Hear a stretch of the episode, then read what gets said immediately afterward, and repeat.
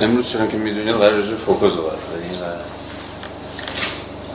کتاب مشخصا تولد سیاستش. اما اجازه می‌خوام قبل از اینکه وارد اصل بحث بشیم یه تعریض خارج از بحث بزنم. یه موضوعی که اصلا ربطی به خب موضوع این هفته کلاسیمون نداره ولی ناظر بر اوضاع مملکتی. خیلی رایجی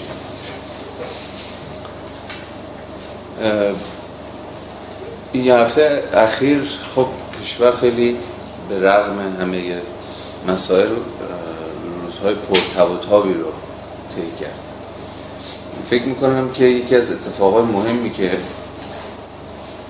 یکی از اتفاقای مهمی که این هفته افتاده بود صحبتی بود که آقای روحانی داشت.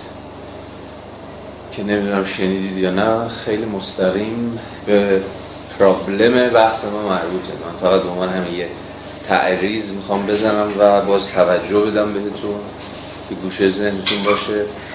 چون هفته های پیشم به شکل خیلی حاشیه‌ای من یه اجرایی بهش داده بودم. بحثی که راجع به خصوصی سازی ها کرده بود آلبانی شنیده باشید نمی‌دونم چند نفرتون و نقد مستقیمی که کرده بود به واگذاری هایی که شده به دست نظامی ها؟ شنیدین؟ سخنرانی بسیار به نظر من بسیار مهمه خیلی مهم. و حالا شاید این تنین تکراری هم یه جاهایش داشت ولی گویای چیزی شبیه مانیفست اقتصادی دولت بود. و گویای تعارضی که هفته پیش ازش به تعارض دو جناح بورژوازی ایران تعبیر کردیم اگه به خاطرتون مونده باشه. من فکر کنم این تعارض با سرعت خیلی خیره کننده داره حاد میشه و اونقدری که من فکر می‌کنم که برداشت خودم اینه که آینده سیاسی کشور به واسطه تعارضات اقتصادی دو جناح بورژوازی ایران تعیین خواهد شد. نه در آینده سیاسی ایران جنبش های اجتماعی اونقدر نقش دارن نه مردم اونقدر نقش دارن نه از اون چیز می‌ذارن فکر می‌کنم که این آینده سیاسی رو بیش از هر چیزی تعارض بلو تعارض درونی بلوغ قدرت تعیین می‌کنه. یعنی تعارض با اسمی وخیم تر شدن خیلی فضاینده داره پیش میره.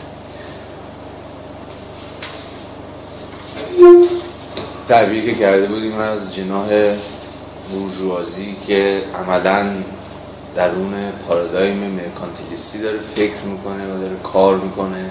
به خاطر داره دیگه معلفه هاشم تا حدی صحبتش کرده بودیم. و جناه بورژوازی نولیبرال ایران. این تعارض تعارض آینده اقتصاد سیاسی ایران خواهد بود. و نشانهاش هم به شکل خیلی حادی هم توی انتخابات اخیر زد بالا. خیلی راحت انتخابات رو می‌تونستید. چرا که من خودم میفهمیدم و تحلیل می‌کردم. نتیجه تعارض این دو بلوک تعارض درونی بلوک قدرت بین این دو تا جناب فهمیدش و هم این که بعد از یعنی یکی دو ماه شاید کمتر است عملا یعنی یک ماه اندی شما این تعارضات رو به شکل خیلی خاطری می‌تونید دنبال بکنید. تعارضی که مشخصا حتی ترکش های سیاسیش رو هم توی به اصطلاح موزگیری های سیاسی متفاوت دولت و متفاوت نظامی ها می‌تونید ببینید. حتی مثلا در یک مسئله مثل مسئله ظاهرا ساده مثل موشک پراکنی به سوریه. دیدید دیگه هفته پیش هم یکی دیگر دعواهایی بود که خلاص موشک رو کی زد؟ شورای عالی امنیت ملی با مهریت دولت این استراتژی سیاسی نظامی رو داشت دنبال می‌کرد یا نه؟ مشخصا بدنه نظامی. در پیوند با مثلا شخص حاکم تصمیم رو گرفت حتی خوام بگم که این تعارضی که خیلی جلوه های عیان سیاسی داره فهمش فهم بنیادی ترش در گروه تعارضاتی که تو حوزه تصاحب فرصت های اقتصادی هست. این نقد خصوصی سازیه که در واقع دولت و دست دولت رو عملا داره میده و منابع دولتی رو در واقع داره میده دست نیروهای نظامی. تعبیری که خود روحانی داشت تعبیر تا حدی روشنی بود دیگه. که دارایی ها رو از یک دولت بی سلاح گرفتیم و دادیم دست یک دولت مسلح. و خب دیگه اساسا کسی نمی‌تونه با دولت مسلح رقابت کنه یا جلوش وایسه یا هر چیز. ما حالا یه تعارض خیلی جدی داریم درون این بورژوازی دقیقا بر سر همین مسئله. بر سر اصلا نه اصل خصوصی سازی سر اصل خصوصی سازی کسی بحثی نداره همین میپذیرن این رو. چنان که با هم صحبتش تو همین کلاس هم شد رأس حاکمیت پشت سیاست های به اصطلاح بازنگری اصل 44 که بخش خصوصی رو پررنگتر و پر جلوه تر کرده در چارچوب قانون اساسی ایران. یعنی از این حس تفاوتی نیست. ولی تفاوت اونجای جدی میشه که بر سر اینه که کی برنده این خصوصی سازی. و طبعا فرایندها و سازوکارهای این واگذاری ها چه شکلیه؟ چگونه باید خصوصی سازی کرد؟ این خصوصی سازی باید به کی برسه و به کی نباید برسه؟ بنابراین چنین موضوعی رو اساسا باید با چشمان تیزبین پیگیری کرد.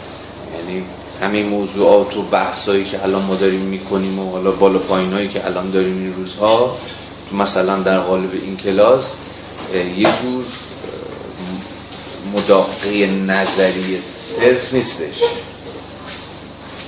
یعنی واقعا امیدوارم بعد از هشت جلسه حالا امروز جلسه هشتمه بعد از هشت جلسه دست برای ما روشن شده باشه که این سر و کله زدن با این تیپ بحث ها چقدر موعظه های عینی و واقعی در سیاست روز خود ما داره.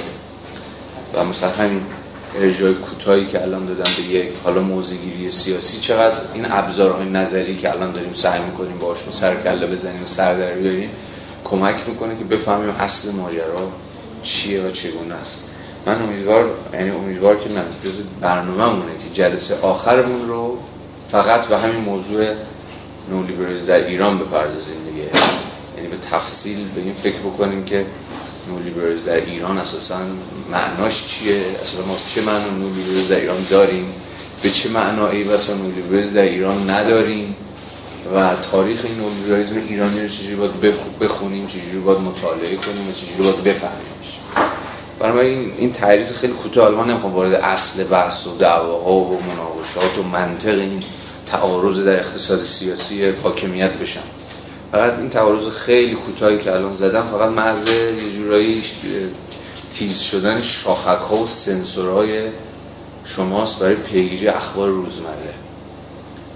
ببینید دقیقا به نظرم یه دانشجوی جدی علوم اجتماعی در ایران باید همون لحظه همون روزی که مثلا داریم چه می‌دونم مثلا پیداشناسی رو هیل رو می‌خونه با همون جدیت باید اخبار 23 رو هم تعقیب کنه. این اصلا این شوخی نیست خیلی جدیه. یعنی یه جور پیوند برقرار کردن بین ظاهرا انتظایی ترین بحث ها و دم دستی ترین و روزمره ترین اخبار روز. این خیلی نکته مهمیه که شما رو یه جورایی حی و حاضر و زنده درون زیست جهانتون قرار میده و خونده به خونده هاتون معنا میبخشه. و تبدیلش می‌کنه به ضرورتا تبدیلش می‌کنه به ابزارهایی برای فهمیدن اون که دور برمون داره اتفاق میفته بنابراین به نظرم با جدیت دنبال بکنید اخبار سیاسی اقتصادی. روز از دل این اخباره که خونده هاتون ناگزیر میشن که به کار بیفتن. ناگزیر میشن که به یه دردی بخورن.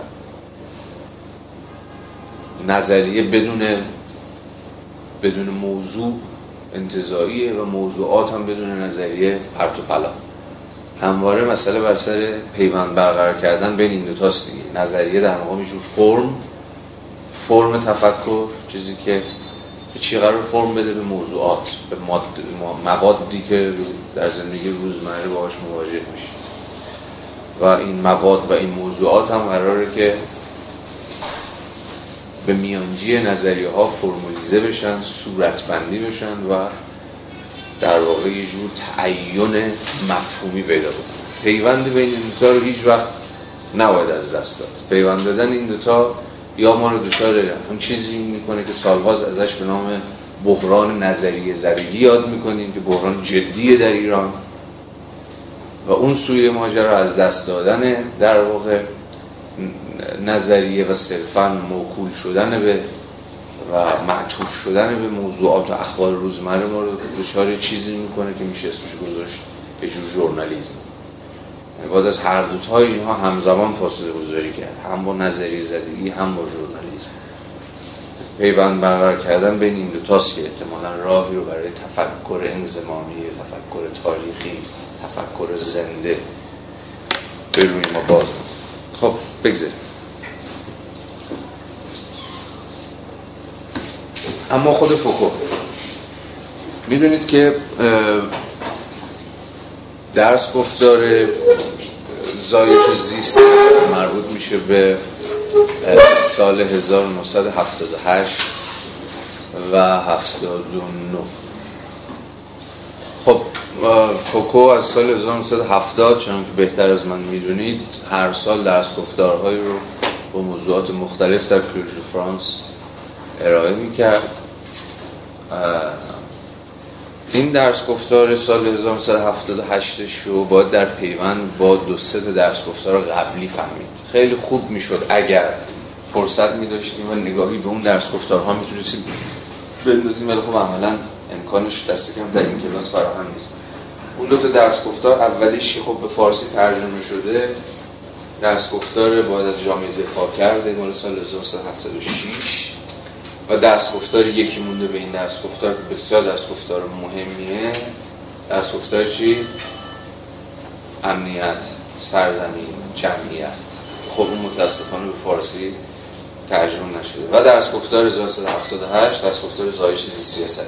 این سه تا درس گفتار به شدت در پیوند با هم دیگه می‌دونی فوکو بعد از این درس گفتار تا حد خیلی زیادی از این پار از این پارادایم فکری که تو این سه چهار تا درس گفتار دنبال کرد فاصله گرفت و یه جورایی رفت سراغ یونان باستان و تحلیل آن چیزی که خودش اسمش رو گذاشته بود هرمونتیک self. هرمونتیک خود که حالا اصلا موضوع بحث ما نیستش. البته که می‌شود نسبت درس گفتار 1979 به بعدش رو یعنی همون هرمونتیک خود و بعدم پروژه care of self پروژه ethics ش که پروژه متأخر شد با این درس گفتارها هم نشون داد. ولی الان علاقه کلاس نیست. بنابراین پس یه موضوع مهم اینه که این درس گفتار باید درون یه پروژه دو سه ساله فوکو فهمید.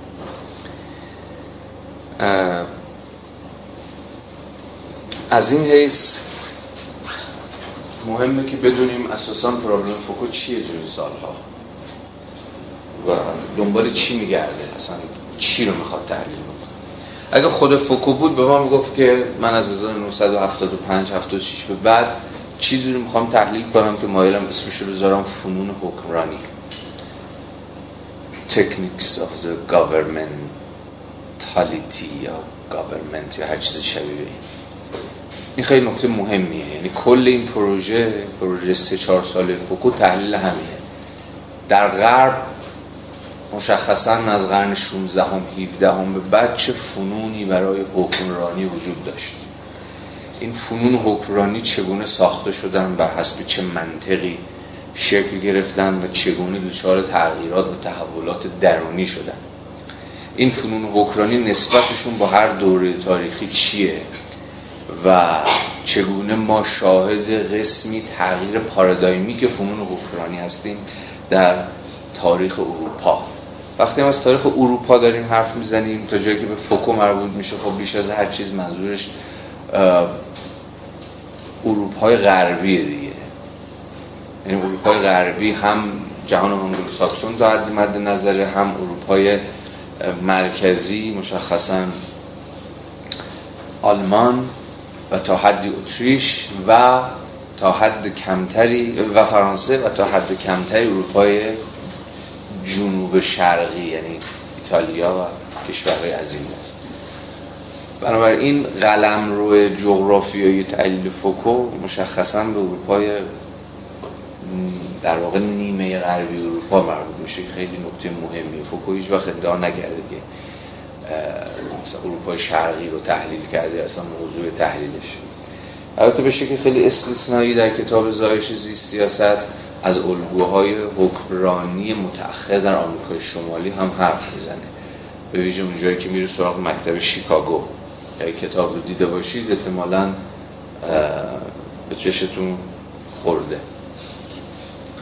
ولی در هر صورت قلمرو زمانی و قلمرو مکانی تحلیل فوکو چنان که گفتم بیش از هر چیزی متمرکز بر اروپای قرن 16 هم اروپای غربی قرن 16 هم به بعد. این نکته نکته خیلی مهمی.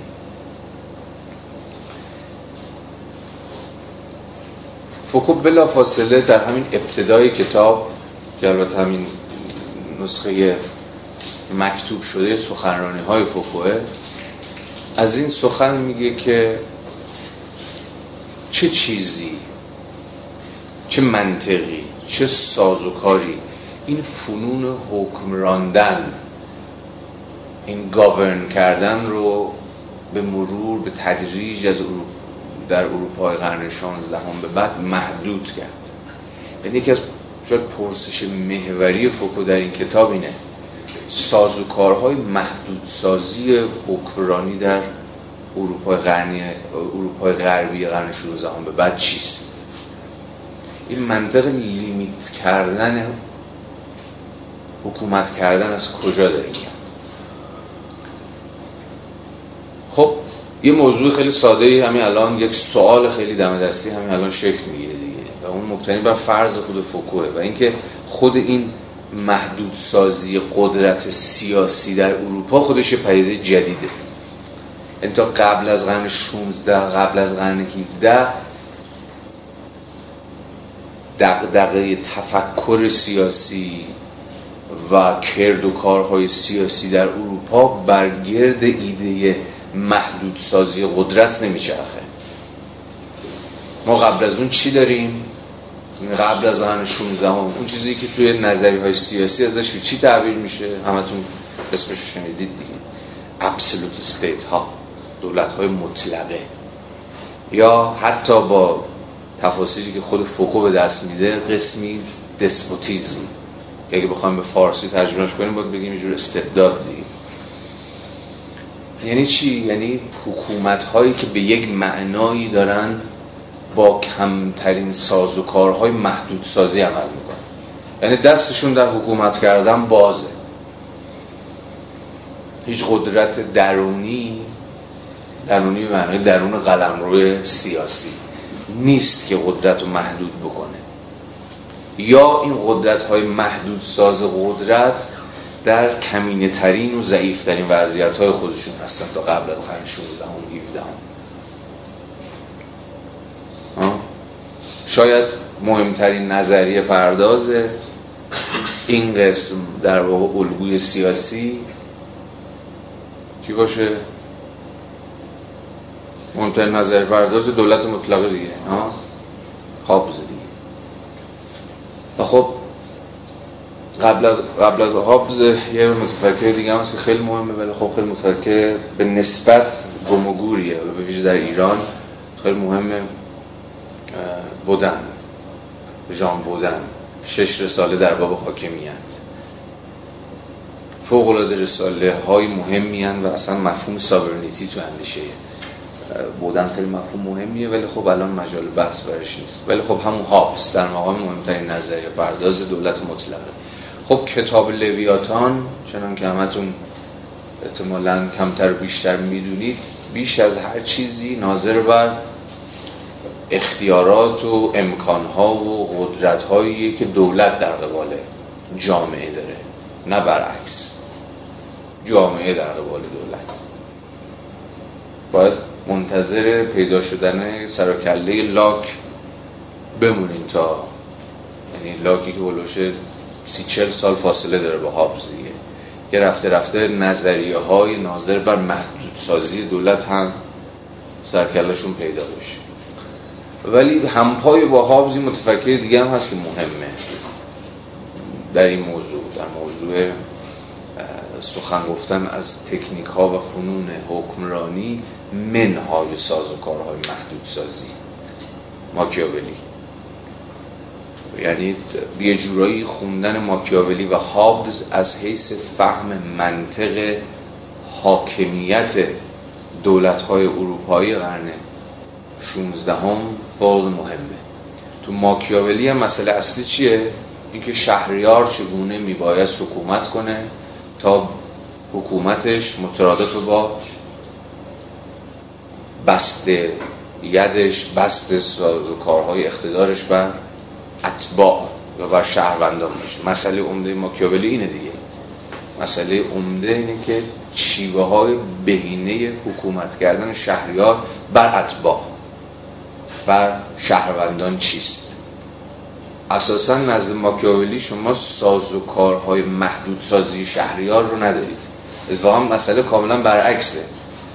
شهریار یا پرینس چگونه و از خلال چه, از خلال چه تدابیری چه تمهیداتی چه ترفندهایی اتفاقا بیشتر و بیشتر می‌تونه اقتدار خودش رو بر جامعه تصویر بر اتباع تصویر بکنه. سخن بر سر بستید حاکم و چگونگی این بستید اساسا یه چیزی مثل self limitation of prince وجود نداره از ماکیاولی که چگونه این شهریار باید محدود بشه یا مهار بشه. کاملا برعکس. مسئله سر گسترش و انتشار و اشاعه قدرت شهریار. چنان که اشاره کوتاهی کردیم نزد هابز هم باز منطق حکمرانی منطق بستیده نه منطق محدود سازی فوکو می‌خواد بگه که اتفاقی داره میفته. رفته رفته از همون قرن 16 و 17 هم به بعد از قرن 16 هم آغاز میشه از اواخر قرن 16 هم و به نیمه های قرن 17 هم که نزدیک میشیم یعنی 1650 به بعد با پیدا شدن سرکله افرادی مثل همین لاک و بقیه لیبرال ها منطق محدودسازی حکومت منطقیه که رفته رفته شکل می‌گیره. به زم فوکو دو وجه یا دو جهت داره این محدودسازی حکومت. یعنی دو یعنی دو سازوکار وجود دارن که دارن حاکمیت رو از درون محدود می‌کنن. یکیش و یکی دیگرش چیه حدستون اگه فوکو رو خوندین فوکو چی میگه دو تا سازوکاری که از قرن 16 هم به بعد گاورن کردن رو حکومت کردن دولت رو مهار می‌کنن محدود می‌کنن تا حدی کنترل می‌کنن چی هن؟ چی؟ نه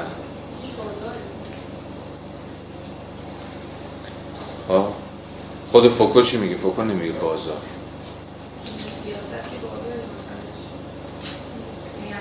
وقتی بازار به مسابقه رژیم حقیقت داره ساخته میشه چطوری تحلیل می‌کنه یک شیوه خاصی از حکمران مشخصا بر نمیشه خب دومی رو گفتی حالا به یه معنا درسته ولی خود فوکو میگه پولیتیکال اکونومیه اقتصاد سیاسی اون هم به مسابه دانش. حالا می‌رسیم به بازار کجا میاد؟ مهمه. میگه اقتصاد سیاسی چون کار داره با اقتصاد سیاسی. اما اولیش چیه؟ خیلی رو اصلا فوکو هم نمی‌دونید. چه چیزی به اتکای چه چیزی به اتکای کدوم discourse کدوم پارادایمی که مثلا خود لیبرال ها می‌خوان دولت محدود کنن؟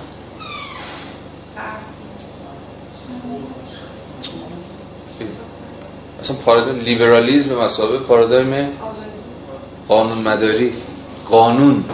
law. و از اون مهمتر right. مفهوم قانونه که قرار قدرت رو محدود بکنه از درون. یعنی دقیقا قانون چیه؟ حد اعمال قدرت سیاسی. یعنی قدرت سیاسی تا کجا می‌تواند پیشروی کنه تا کجا نمی‌تواند پیشروی کنه. چه حقوقی میباید به رسمیت بشناسه؟ و در قبال کدوم حقوق می‌تونه بی تفاوت باشه؟ آیا اساسا می‌تونه بی تفاوت باشه؟ نمی‌تونه بی تفاوت باشه.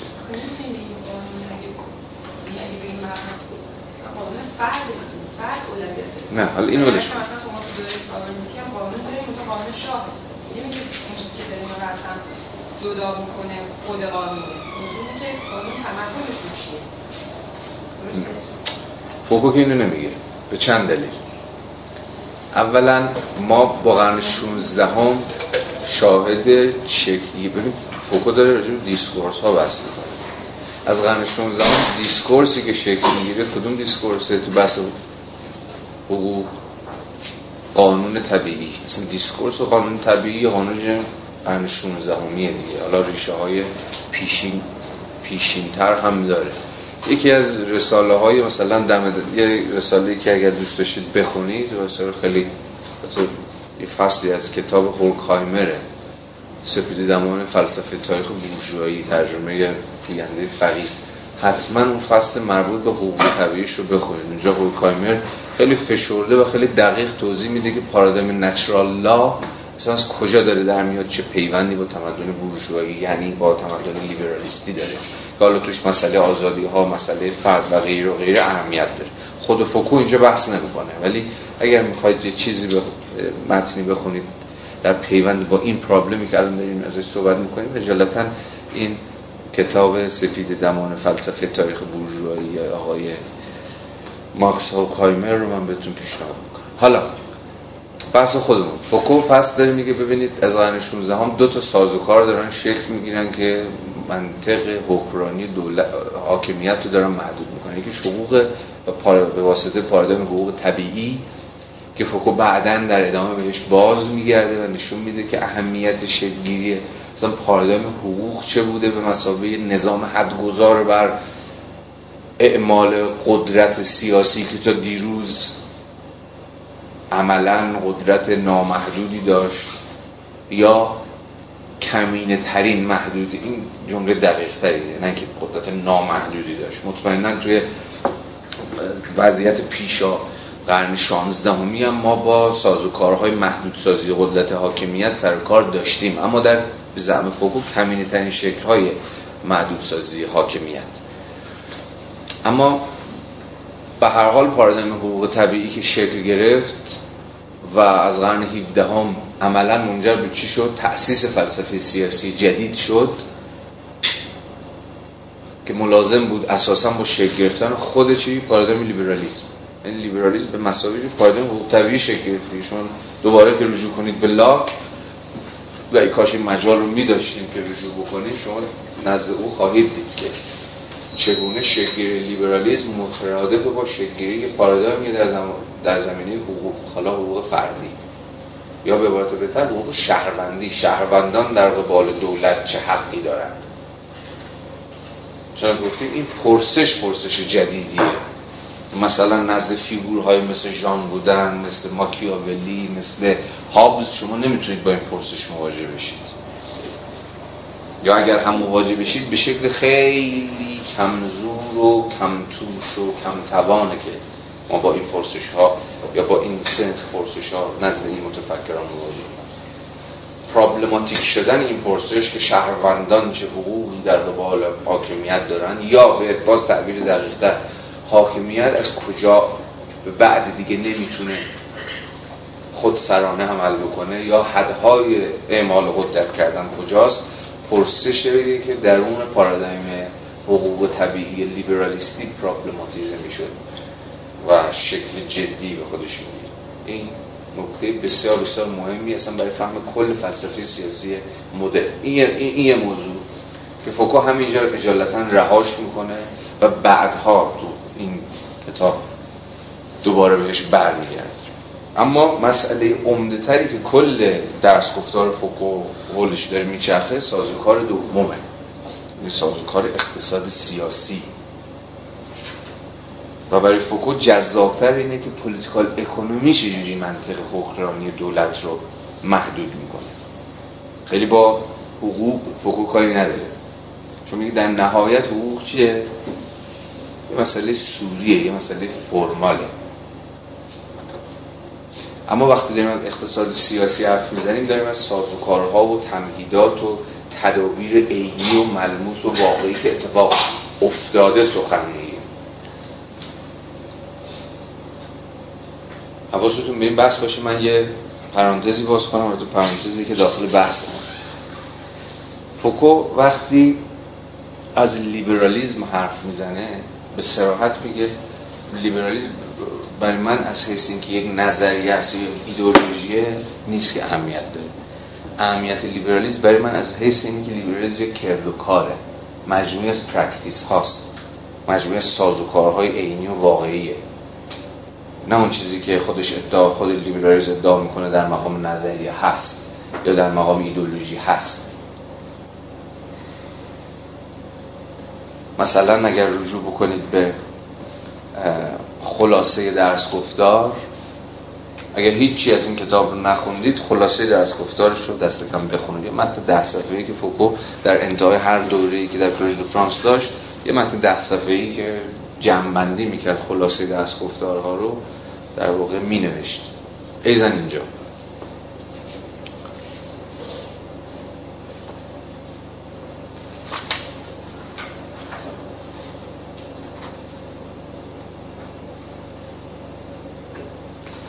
مثلا در پیوند با همین موضوعی که الان داشتیم ازش سخن می‌گفتیم در همین خلاصه درس گفتار از این حرف می‌زنه که من سعی می‌کنم لیبرالیزم رو تحلیل کنم. منتها نه به منزله نظر. صفحه 426 منتها نه به منظره نظریه یا ایدئولوژی یا حتی به منزله روشی که جامعه خودش را بازنمایی می‌کند یا می‌فهمد بلکه به منزله یک عمل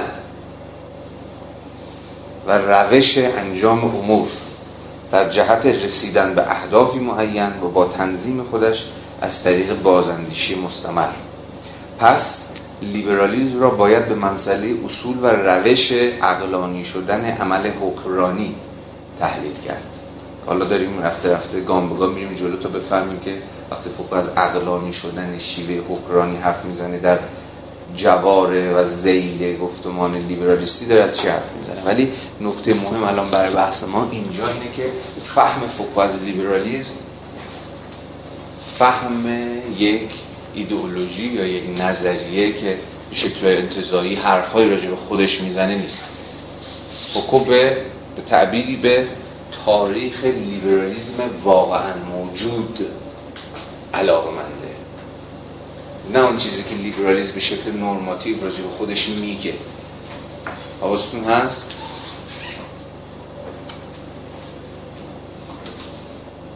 یعنی مسئله این روش رو شما می‌تونید در قول هر ایدولوژی دیگه پیاده بکنید. سوسیالیزم نه آنچنان که خود سوسیالیست ها به شکل نورماتیو به شکل هنجاری راجع به خودشون میگن. بلکه سوسیالیزم آنگونه که در تاریخ تحقق پیدا کرده با همه پارادوکساش با همه تناقضاش با همه تنشاش یعنی ما فوکو کارش تاریخ ایدولوژی های سیاسی نیست بلکه تاریخ کرد و کارهای ساز و کارهای عینیت یافته و تاریخی شده سیاسیه. این خیلی نکته و موضوع مهمیه. چرا؟ این چرا سوال مهمیه؟ چون فوکو می‌خواد حین این درس گفتار ما نشون میده که چرا و چگونه لیبرالیزم خیلی از دقایق در خیلی از مومنت ها برخلاف نه تنها برخلافه بلکه در تعارض با بسیاری از اصول و آگزیوم ها و هنجارهای تصریح شده خودش عمل کرد. اگر شما لیبرالیزم رو سوسیالیسم رو اسلام رو هر هر هر ایدولوژی رو فقط بر حسب آن چیزی که خودش راجع خودش میگه بخواید مطالعه بکنید یعنی تاریخ نظریه عملا نمی‌تونید نشون بدید که چگونه خود این نظریه با خودش از در تضاد و تعارض و تنش در میاد در عالم عینیت یابی ها و تعین یافتگی های تاریخی و انزمامیش کل حرف فوکو در این درس گفتار اینه دیگه. لیبرالیزم به مسابقه یک ایدولوژی آزادی ساز شکل گرفت. اساسا قرار بود که گفتمان لیبرالیسم همون گفتمان تولید آزادی باشه. اما من می‌خوام به شما نشون بدم که چرا لیبرالیسم در عمل چیزی بیشتر از این بود. نه فقط گفتمانی که دست به تولید آزادی می‌زنه بلکه دقیقا سازوکارهایی که همزمان دست به محدودسازی آزادی هم می‌زنه. یعنی هم آزادی رو تولید می‌کنه و هم به شکلی متعارض و به شکلی پرتنش آزادی ها رو محدود هم می‌کنه حالا از خلال چی؟ ساز و کارهای چندگانه که حالا در طول این جلسه رجوع سخن خواهیم گفت اگر شما فقط گوشتون تیز ایدئولوژی لیبرالیزم باشه دعاوی که خود لیبرال ها راجع به خودشون کردن نادیده خواهید گرفت و از زیر دست و پای تحلیلتون خواهد گریخت. تناقض آفرینی های لیبرالیزم واقعا موجود. اتفاقا لیبرالیزم در عصری زاده شد که مترادف با آنچنان که فوکو ادعا می‌کنه بیشین سازی کنترل ها و مراقبت ها و مداخله ها هم بود. این خیلی نکته مهمیه. یعنی همه بحثی که حتی امروز هم ما راجع به نولیبرالیزم می‌کنیم همینه دیگه. نولیبرالیزم به رغم ادعاهایی که می‌کنه که همون گفتمان اساسا آزادیه چجوری؟ به شکل کاملا پارادوکسیکال. پارادوکسیکالی که از درونش میاد. از به شکل کاملا ایمننت. درون ماندگار درون ماندگار منطق خود نولیبرالیزم محدود سازنده خود آزادی ها نیز هست. و این نه یک جور انحراف که حالا بشود اصلاحش کرد. یا یه جور بد اجرا کردن که دادیم مثلا دست آدم های بیورزه اجراش کردن بدید ما خوبش اجرا می‌کنیم که چنان که گفتم محصول تنش ایمننت خود این منطقه. چگونه گفتمان که ادعای آزاد سازی می‌کنه خود به سازوکارهای دامن زده از حیث تاریخی سازوکارهایی که تا همین امروز هم که کنار هم هستیم ادامه داره. منجر شده به انواع و اقسام اشکال ظاهرا مشروع آزادی ستیزی ها یا سازوکارهای محدود سازنده آزادی.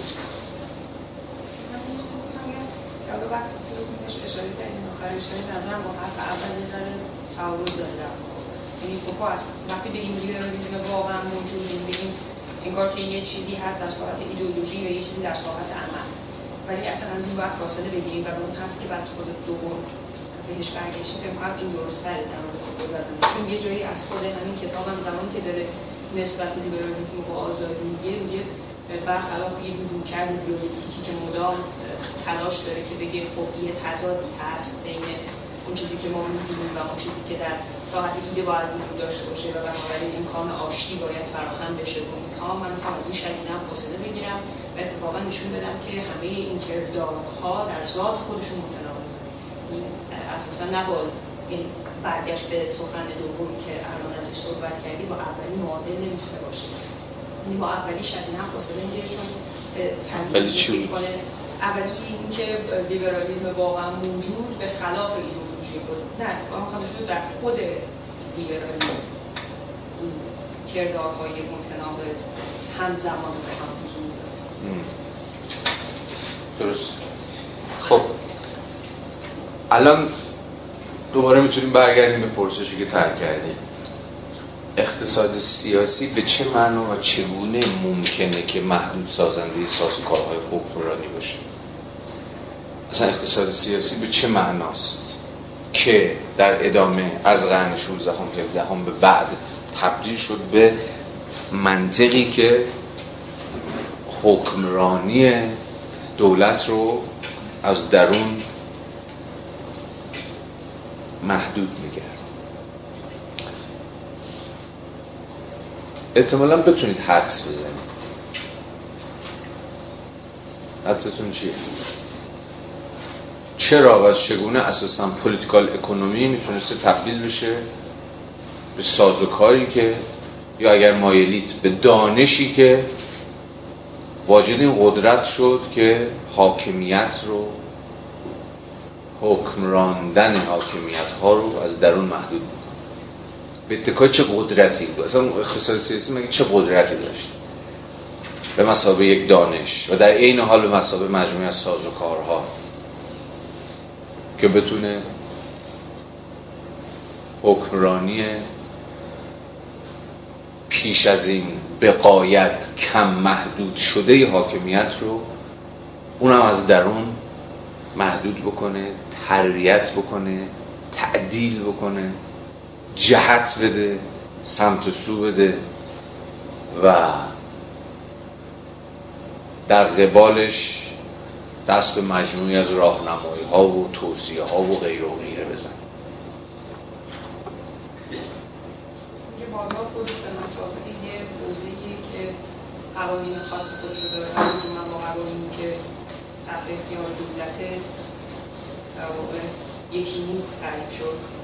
یعنی بازار جدا شد. چون مثلا فرض که ما چند تا قدرت داشتیم. مثلا ابسولوت استیت زمانی زمانیه که قدرت کلیسا قدرت درون پادشاه درون دولت درون حاکم باید به وحدت برسن بنابراین قانون اون باید بر همین حوزه ها حکم فرما بشه اقتصاد سیاسی در واقع حوزه که می‌خواد نشون بده که بازار خودش یه حوزه تابع قوانین خاص خودش و همین یعنی جدا کم کم جدا کردنش از قوانین احتمالا حاکم و بعد اتفاقی که میفته اینه که خب ماجرای منطق آزاد گذاشتنش منطق در واقع گوش دادن به صدای خودگردان خودش. خب طبعا به این معنا یه مقداری باید دولت ببر عقبتر. این دولت حداقل باید بازار رو در گام اول به مسابقه یا حوزه خود قانونگذار به رسمیت بکشه این خبر. اوکی کم و بیش همینه ولی یکم دقیق ترش. اقتصاد سیاسی قرار بود از طبیعت چیزها رویه ها و انسان ها حرف بزنه. مفهوم مهم اینجا نه بازار که خود مفهوم طبیعتی داره یعنی اقتصاد سیاسی یه جورایی مطالعه طبیعت چیز هاست. نیچر چیز هاست. اقتصاد سیاسی به دانشی که با چی رو مطالعه کنن؟ که طبیعت انسان چیه؟ طبیعت انسانی که بعدها دیدیم تبدیل به چی شد؟ همو اکونومیکوس. انسان طبیعتا موجودی است.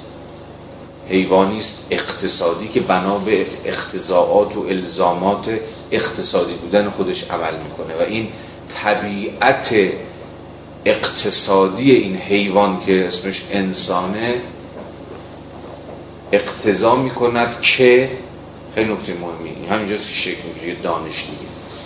چون وقتی طبیعت انسان طبیعت چیزها طبیعت رویه ها با همه معانی که ما باید از مفهوم طبیعت بفهمیم دیگه. حالا یه بار دیگه نورش کرد همه اهمیتش دقیقا در همین جاست که به شما خواهد گفت اگر طبیعت چیزها چنین یا چنانند آنگاه اختزاعش مستقل از خواست شما یا نخواست شما یا هر چیزی این است که. یعنی دانشی که یه جورایی دانش مطالعه طبیعت اشیاست اشیا چون خود انسان باشه چه ساز و کار باشه چه هر چیزی دیگری عملا تبدیل خواهد شد به دانشی که به شما خواهد گفت که چه باید بکنید. تا عمل شما مطابق با بر وفق طبیعت چیزها باشه. طبیعت انسان طبیعت جامعه طبیعت این ساز و کار یا آن ساز و کار. این فوق العاده نکته مهمیه. یعنی همه اقتصاد سیاسی اهمیت خودش رو از قرن 16 هم به بعد از اینجا گرفت که ادعا کرد داره راجع به طبیعت چیزها حرف می‌زنه. طبیعتی که واجد چیه؟ قانونمندی خاص خودشه. و عمل انسانی عمل انسانی درست عمل انسانی است موافق با بر وفق مطابق با این قانونمندی طبیعی چیزها انسانها اشیا و غیره. مسئله عمده این بود که در قبال خود حالا طبیعت انسانی که سخن گفتیم مثلا در قبال خود طبیعت بازار. بازار بازار طبیعی اصلا چی هست؟ بازار طبیعتا چگونه عمل می‌کنه؟ قانونمندی های طبیعی حاکم بر بازار چیه؟ این یه دانش جدید بود دیگه. این دانش ناظر بر طبیعت اشیا بیش از هر چیزی می‌خواست همین رو نشون بده. یعنی قدرت دانش به دانش جدیدی به نام دانش اقتصاد سیاسی دقیقا از همین امکانش به ادعا کردن از اینکه داره راجع به طبیعت چیزها حرف می‌زنه بود که میومد برابر این کل منطق حکمرانی هم می‌تونست در پرتو این دانش طبیعی تغییر کنه و میبایست تغییر می‌کرد. یعنی اگر به واسطه اون پارادایم حقوق طبیعی که ابتدا از سخن گفتیم و همون پارادایم بود که در گام نخست قرار بود منطقه حکرانی رو تعدیل کنه محدود بکنه سخن بر سر این بود که کدام عمل حاکمیت در نسبتش با حقوق طبیعی مشروعه و کدام نامشروعه؟ یعنی اصلا پرسش بر سر لجیتیمیسیه دیگه. درون پارادایم حقوق. آیا این عمل دولت مشروعه؟ و پیوند با این حقوق که مثلا شهروندان ازش برخوردارن یا برخوردار نیستن؟ یا نامشروع؟ در نسبتی متفاوت خان با این منطق مشروعیت یا نامشروعیت کنشها و اعمال حاکمیت در نسبت با پایدان حقوق طبیعی در اون پایدان اقتصاد سیاسی دیگر سخن نه بر سر مشروعیت یا نامشروعیت کنش دولت که بر سر موفقیت یا شکست کنش ها و اعمال بود. یعنی اقتصاد سیاسی ادعاش این بود که من به شما نشان خواهم داد که این عمل سیاسی این قانونگذاری اقتصادی این آین نامه مالی دولت آیا قرین به نتیجه یا به تعبیر خود اقتصاد سیاسی ها؟ کاران قرن 16 هم به بعد آیا قرین به فایده هست یا قرین به فایده نیست؟ سخن چنان که دیدیم دیگه بر سر مشروعیت نامشروعیت نیست. این سخن فقط در پایدار حقوقی معنا داره. مثلا پرسش لجیتیمیسی مشروع بودن یا مشروع نبودن. درون پایدام اقتصادی فقط سخن بر سر کامیابی ها و ناکامیابی هاست بر سر موفقیت ها یا شکست هاست آیا این سیاست, آیا این سیاست اقتصادی قرون به قرین به نتیجه است؟ قرین به کامیابی موکول به فایده خواهد بود یا نخواهد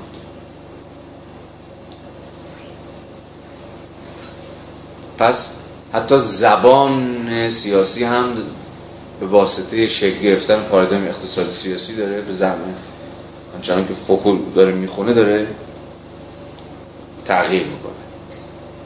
پس این دانش این دانش جدید این اقتصاد سیاسی می‌تونه ادعا بکنه که راه های موفقیت و کامیابی دولت رو داره نشون و اگر دولت به واسطه اعمال و کنشاش قرار تبدیل بشه به یک دولت موفق در سیاست گذاری یک دولت کامیاب در حوزه اقتصاد. یعنی چی؟ یعنی منجر به تولید ثروت بیشتر تولید به برقراری بیشترین میزان عدالت و غیر و غیره بشه. هر اون چیزی که مربوط به حوزه اقتصاد سیاسی میشه. فقط در صورتی ممکنه که از قواعد طبیعی که دانش اقتصاد سیاسی می‌تونه ازش حرف بزنه تبعیت کنه.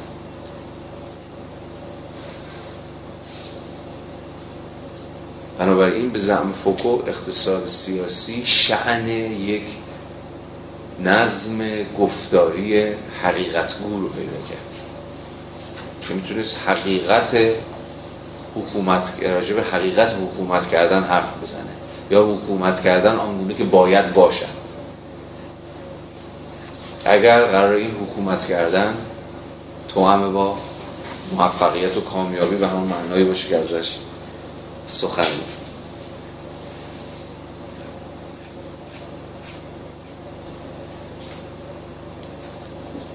این موضوع خیلی موضوع یعنی اصلی ترین پیچی که تو همون ابتدای بحث فوکو هست فهم همین اقتصاد سیاسی به مسابقه یک رژیم حقیقته.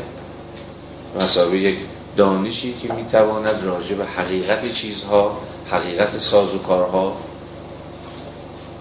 حرف بزنه. و واجد این درجه از مشروعیت باشه که حاکمیت رو هم مجاب بکنه که همپای با و مطابق با گزاره های حقیقت گویانه این اقتصاد سیاسی عمل بکنه.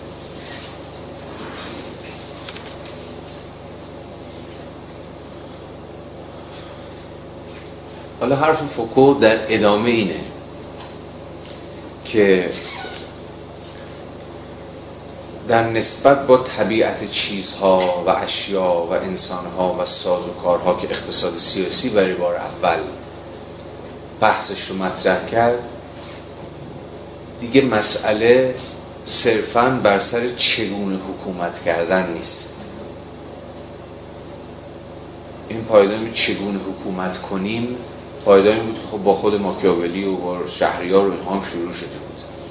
اقتصاد سیاسی علاوه بر اینکه پرسش از چگونه باید حکومت کنیم رو همچنان زنده نگه داشت پرسش دیگری رو وسط کشید. پرسش از اینکه مثلا چقدر باید حکومت کنیم؟ یا تا کجا باید حکومت کنیم؟ یعنی دوباره همون پرسش از حدهای حکومت کردن. حد حکومت کردن کجاست؟ واقعا چیزها تا چه حد باید برشون یه نوعی منطق حکم راندن در کار باشه؟ یا به تعبیر باز خود فوکو بیشینه ترین و کمینی ترین حد مشروع حکومت کردن کجاست؟ اینو قرار بود دانش حقیقتگویی به نام اقتصاد سیاسی ازش حرف بزنه و دربارش سخن بگه.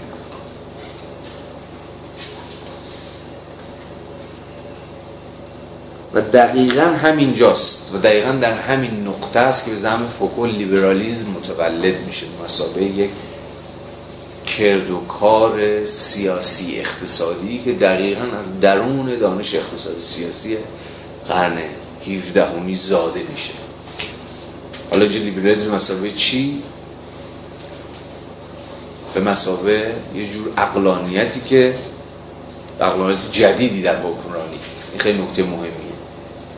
حکم میگه این اقلانیت لیبرالیستیک حالا رفته رفته ازش بیشتر سخن خواهیم گفت یک اقلانیت جدید در اوکراینی که ادعای اصلیش چیه؟ ادعای محوریش که بهترین شیوه حکومت کردن به اتکای حقیقتی که اقتصاد سیاسی پیش گذاشته همان کمینی ترین مقدار حکومت کردن. خیلی ساده. تر از این. هرچی حکومت کردن کمتر بهتر.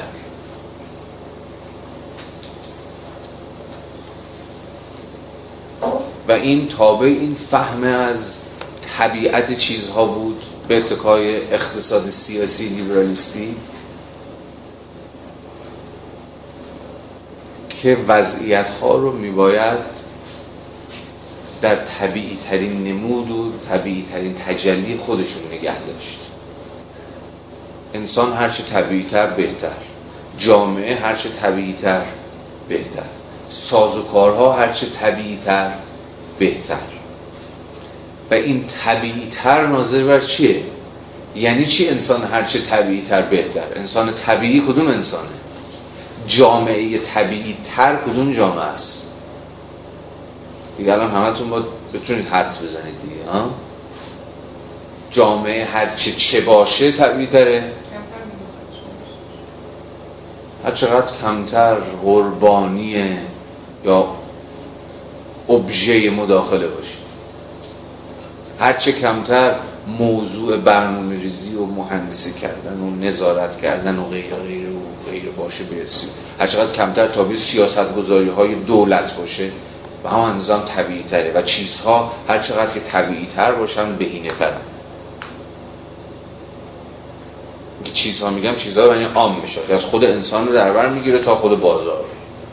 بنابراین هنوزم که هنوزه مفهوم طبیعت برای لیبرال ها و نو لیبرال های متأخر و معاصر ما هم مهمترین مفهوم چون لیبرال ها اساسا با این دوگانه بین طبیعت و فرهنگ دارن کار می‌کنن دیگه. یا به تعبیر حالا هایک درش طبیعت و صناعت. یعنی nature یه طرف construction یه طرف.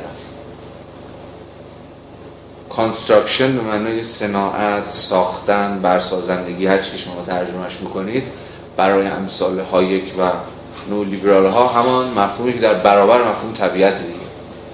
اگر طبیعت بر محور spontaneity ـه که ساخته میشه بر محور چی؟ خودجوشی و خودانگیختگی و یا اساسا self-regulated ـه خودش خودش رو تنظیم می‌کنه خودش خودش رو نظم میده خودش قواعد خودش رو بر می‌سازه. اما امور constructed که امور کاملا بشریان برخلاف خود انگیختگی طبیعت و امور طبیعی مسئول چی هم؟ نقشه. برنامه ریزی مهندسی و خود اینها هم مستلزم چیه؟ برنامه نقشه و مهندسی کنترل کردن و تحت نظارت در آوردن و غیره و غیره دیگه. و کسی چون هایک با همین دوگانه است که داره کار می‌کنه. دوگانه که خیلی دوگانه کلاسیکیه. توی خود پدران بنیانگذار لیبرالیسم شما می‌تونید این دوگانه بین طبیعت و صناعت رو بفهمید و پیدا کنید. بین nature و construction و معلومه که لیبرال ها کدوم طرف وایسادن. طرف nature طرف طبیعت هم به این معنی که ازش سخن گفتیم یعنی امری که فراسوی مداخلات انسانی به گونه خود انگیخته بر حسب سازوکارهای خود تنظیمگر خودش وجود داره. و محصول چیه؟ یه جور تکامل تاریخیه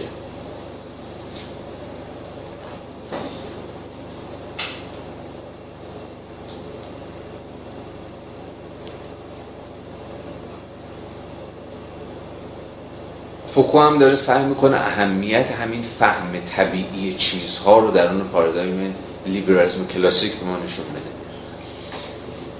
و اهمیت اقتصاد سیاسی رو به مسابقه دانشی که مدعی بود می‌تونه حقیقت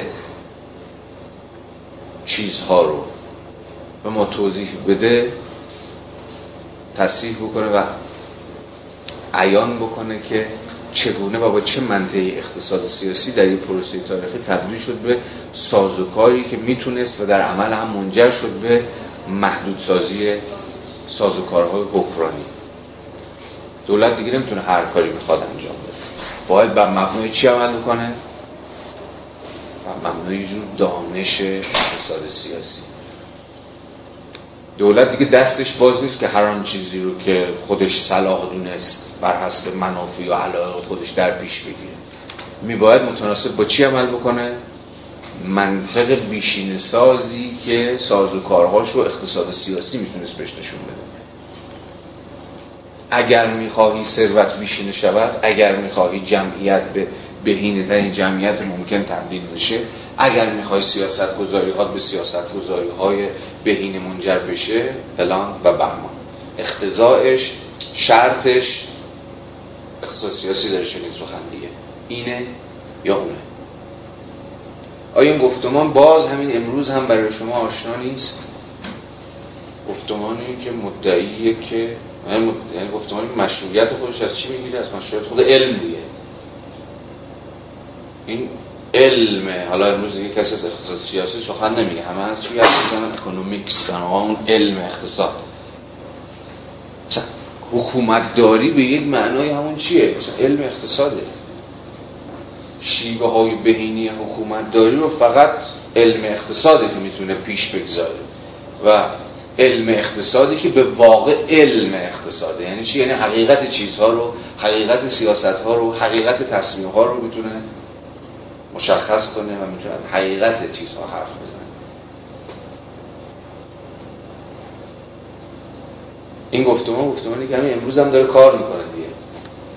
این وسواسی که ما سالهاست از جانب اقتصاددان ها باش مواجهیم که اقتصاد یک علمه اقتصاد میشتم اینو زیاد می‌گیره اقتصاد علمه یعنی چی؟ گزاره هایی در باب حقیقت گزاره هایی اثبات شده گزاره های مشروع در قبال حقیقت چیزها وضع می‌کنه که هر حکومتی هر حکومت نرمالی اگر می‌خواد واقعا حکومت نرمال بهینه عقلانی باشه میباید مطابق با گزاره های عقلانی این علم حقیقت رو عمل کنه تصمیم بگیره و دست به سیاست ورزی بزنه. فوکو داره نشون میده که این پیوند بین اقتصاد مساوی یک علم و سیاست به مسابقه شیوه اداره امور داره از کجا میاد؟ تاریخا. تبار پیوند بین اقتصاد به این معنا و سیاست باز به این معنا چیه؟ چطوری این دو تا به هم پیوند خوردن؟ و سیاستمدارها و حقوقدارها در این حال اقتصاددان هم هستند. پیوند بین سیاست و حقوق از یک طرف با اقتصاد از طرف دیگه یا چگونه از قرن 17 هم به بعد حکومتداری همواره تابع منطق اقتصادی مشخصی شد؟ منطق اقتصادی که حرفای خیلی سریحی در باب چگونگی مدیریت کردن و اداره کردن چیزها و انسانها داره. و این منطقش اصلا برای خودش خیلی روشن. خب اسم اینو می‌ذاره لیبرالیزم. از لیبرالیزم منطق جدید حکمرانی خودمحدودیت سازه به اتکای دعاوی حقیقت گویانه اقتصاد سیاسی که مبتنی است بر کمین سازی حکومت کردن بر وفق واگذاری منطق امور به طبیعتش. وسط رو میترسیدم جمله گم کنید. متوجهید که آنگونه که دوستمون فوکو داره لیبرالیزم می‌فهمه با فهم جاری و رایج ما از لیبرالیزم اونقدر چیز نیست دیگه. اساسا داره متفاوت می‌فهمه لیبرالیزم رو. ببین لیبرالیزم بیش از هر چیزی منطق حکومت عقلانیه. عقل... مثلا منطق عقلانی سازی اداره اموره. حالا این عقل از کجا اومده؟ این ریزن از کجا داره میاد؟ از دانش. دانش به اقتصاد سیاسی که یه لحظه تولد داره به زمین بابا.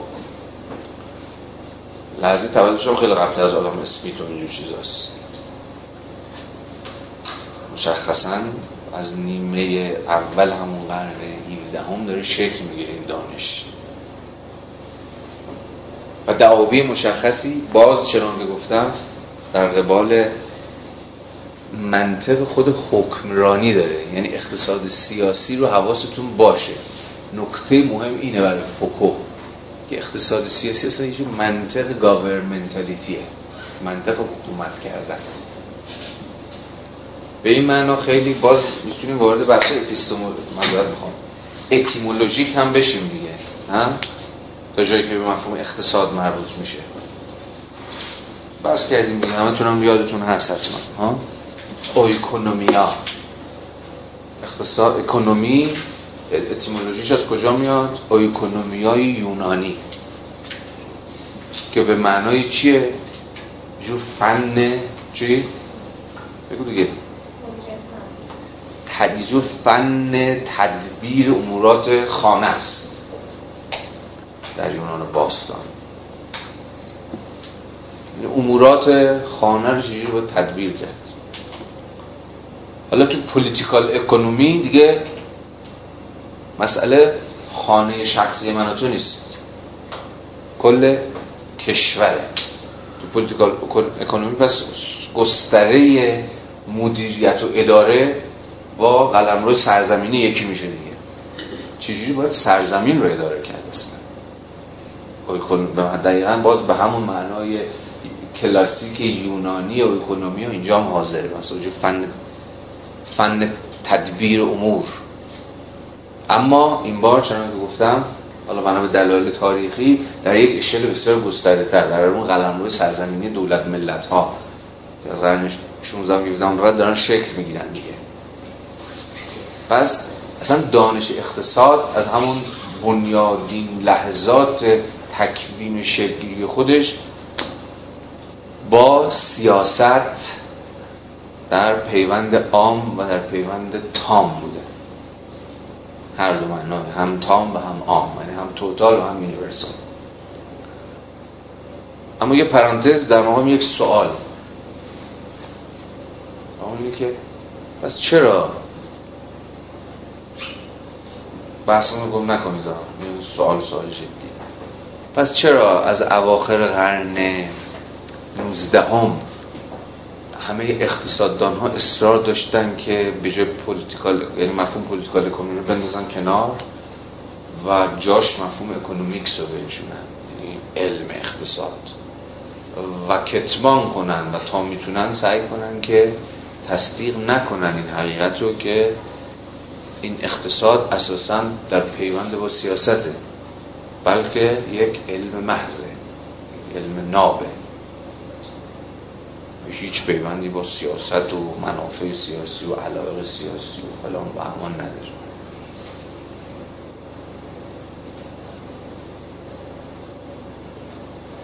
حالا اشاره بهش فکر می‌کنید ولی این سوال سوال جدیه.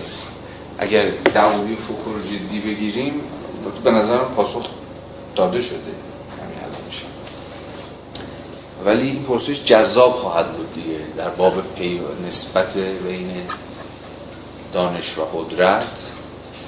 برامون احتمالا باید جالب بشه که این وسواس این روزها حتی حادتر شده اقتصاددانان و دپارتمان های اقتصاد به اینکه ما علم محضیم و هیچ پیوندی با سیاست و فلان نداریم. و اصلا اقتصاد سیاسی دانش ایدئولوژیک نختمای قدیمی فلانه این داره کجا میاد؟ این این وسواسه از کجا داره شکل می‌گیره؟ و این دعواهای اخیری که بین جامعه شناسان اقتصاددانان داشتیم باز این تورش کجاست؟ که جامعه شناسی علم نیست چون هر کی تو جامعه شناسی یه چیزی داره میگه یه قصه ای داره برای خودش تعریف می‌کنه مثلا چند پارادایمی اما اقتصاد علم تک پارادایمیه که دقیقا به دلیل تک پارادایمی بودنش یا به تعبیر روشنتر تک صدایی بودنش می‌تونه ادعای اصلا علم بودن بکنه. چون هر کجا که صداها زیاد میشه مثلا مثل جامعه شناسی چون صداهای مختلف داری یا پارادایم های مختلف داری یا دیسکورس های مختلف داری و همون اندازه صدای علم هم ضعیفتر میشه دیگه نه؟ چون هم همه هست هر یه چیزی داره میگه بالاخره آقا چیکار کنیم خلاصه؟ ولی اقتصاددان ها افتخارشون اینه که البته داخل پرانتز به نوی جعلی دیگه. فقط یک صدا ازشون در میاد و همه و علمی است که بیش از دیگر علوم به ویژه در حوزه علوم انسانی بر وفق اجماع داره پیش میره. اجماع علما در اقتصاد اجماع حد اکثریه. مثلا برخلاف جامعه شناسی که کمتر مفهومی رو می‌تونید درش پیدا کنید که بین علماش اجماع و توافق باشه. همه مفاهیم حتی پایه ترین مفاهیم و محل اختلاف و دعوا و بزن بزن اینجور چیزاست حالا این اهمیتش چیه؟ موضوعی است که بسیار بسیار مهمه. و امیدوارم بهش فکر بکنید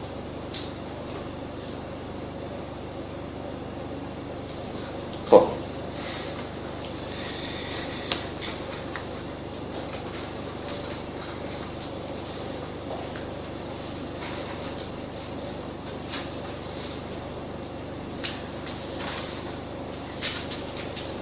بذارید یه مقداری سراغ خود مطمئن بریم از خود فکو هم بخونیم ببینیم که چگونه داره صورت بندی می‌کنه اون چیزی رو که ازش حرف پس الان کجاییم؟ تازه رسیدیم به مفهوم لیبرالیزم به زعم فوکو. مثلا این لیبرالیزم فوکویی اصلا چی هست و خود فوکو رو چگونه می‌فهمه و چگونه صورت بندیش می‌کنه؟ پس به زعم آقا در ذات لیبرالیزم تفکر laissez-faire خوابیده. چی بود لسفر؟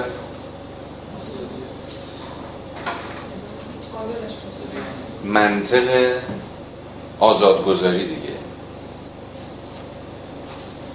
منطق آزادگذاری که باز باید در پیوند با همه مفاهیم که الان ازش سخن گفتیم بفهمیدش دیگه.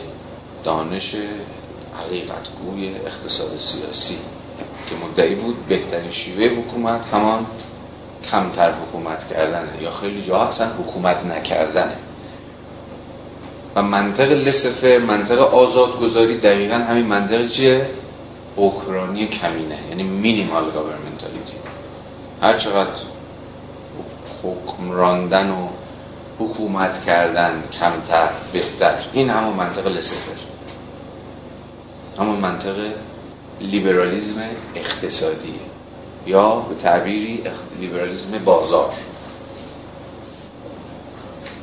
به زمین لیبرال لیبرال های کلاسیک فقط بازار نیست که باید از منطق لسفر تبعیت کنه. بذار جمله دقیق تر کنم. فقط بازار نیست که میباید مطابق با منطق لسفر اداره بشه. بلکه کل جامعه باید بر منطق لسفر مبتنی باشه. یعنی منطق لسفر منطق چیه؟ منطق حکومته. یعنی حکومتی که میباید آزاد بگذاره افراد با حال خودشون رها بکنه کمتر و باز هم کمتر مداخله بکنه. تا کل جامعه عرصه آزادی ها باشه. به این معنا لیبرالیزم نمی‌تونه ساخته بشه به زم فوکو جز از خلال تکوین و به زم فوکو ابداع و تولید حوزه آزادی ها که فقط می‌تونست ممکن بشه در نسبتش با حکومت. چون آن چیزی که می‌تونست آزادی ها رو محدود بکنه خود حکومت بود. پس لیبرالیزم مترادف نسبت بسیار پیچیده است بین حکومت و آزادی.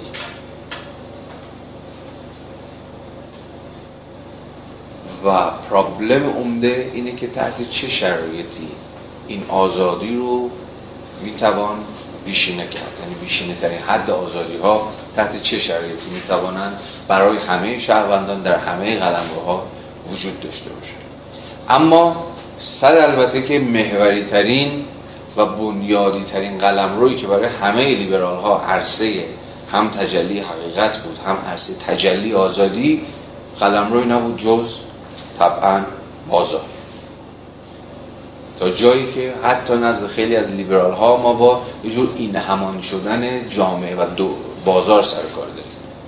یعنی جامعه اساسا چیزی جز بازار نیست. چون جامعه هم عرصه مبادلات عرصه تعاملات و مصداق بارز این عرصه تعاملات و مبادله ها هم قلم روی نیست جز قلم روی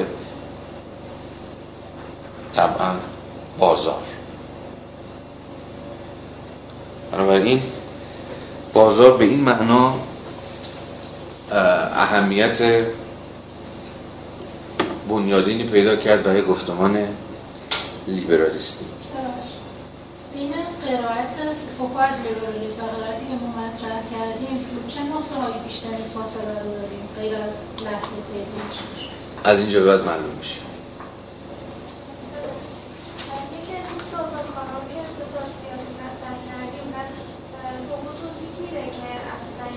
سیاسی چه زمینه ای و چه منطقی باعث شد که این اصلا شکل بگیره یا وارد بشه یا اینقدر موثر عمل کنه.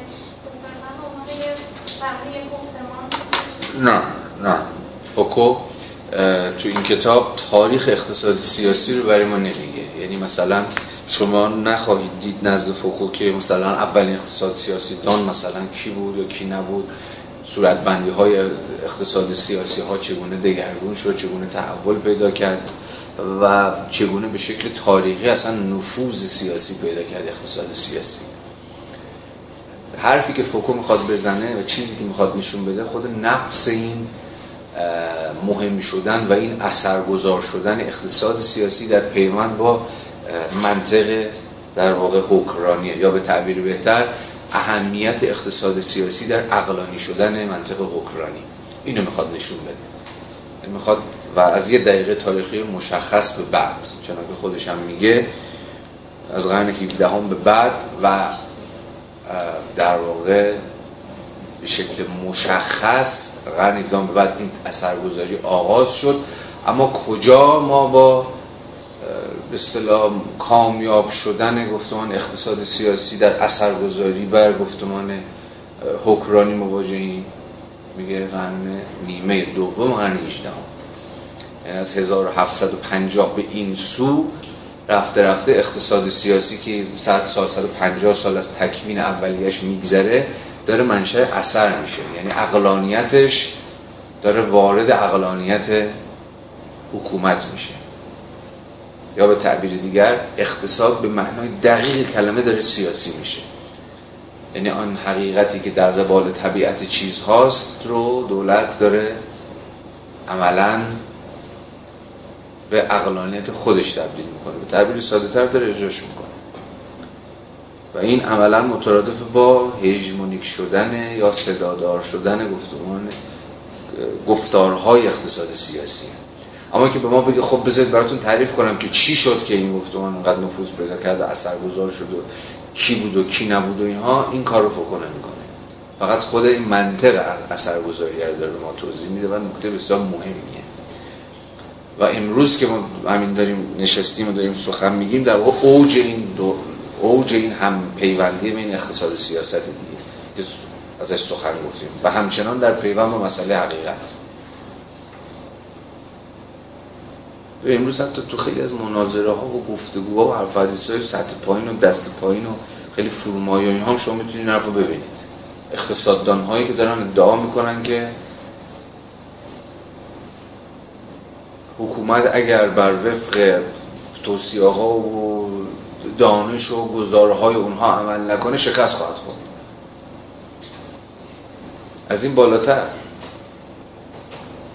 اصلا گفتمان نو لیبرالیزم بیش از هر چیز قدرتشو داره از همین می‌گیره که میگه من علمی هم خیلی ساده خیلی خلاص ساده سادهش می‌خوام می‌کنیم من دارم به زبان علم سخن میگم. مارکسیزم سوسیالیسم کینز نمی‌دونم هر کی اینا همه ایدئولوژی هم. اینا هیچ کدوم طبیعت چیزها رو نمی‌شناسن. اینا همه تمایلات و علاقه ها و گروه های زینوفوزه که در واقع اثر گذاشته رفتن دولت رو گرفتن و از خلال قوه تصمیم ساز و قوه قهری دولت دارن امیال و تمایلات خودشونو دارن پیاده می‌کنن در قالب چی؟ مثلا سیاست های اقتصادی. فقط منم که گزاره های علمی صادر می‌کنم. آسون هست این خیلی نکته مهمی ها این اونی که مشروعیت علم دیگه ما هنوز در عصری زندگی می‌کنیم که علم لجیتیمیت ترین گفتار موجود هر کی بتونه اثبات کنه یا جا نزگاه من دارم زمان علم سخن میگم کارش تمومه یعنی بازی رو برد یا فکر می‌کنه که بازی رو برده حتی اونایی که می‌خوام بگم ما علم نیستیم باز به زبان علم مجبورن سخن بگن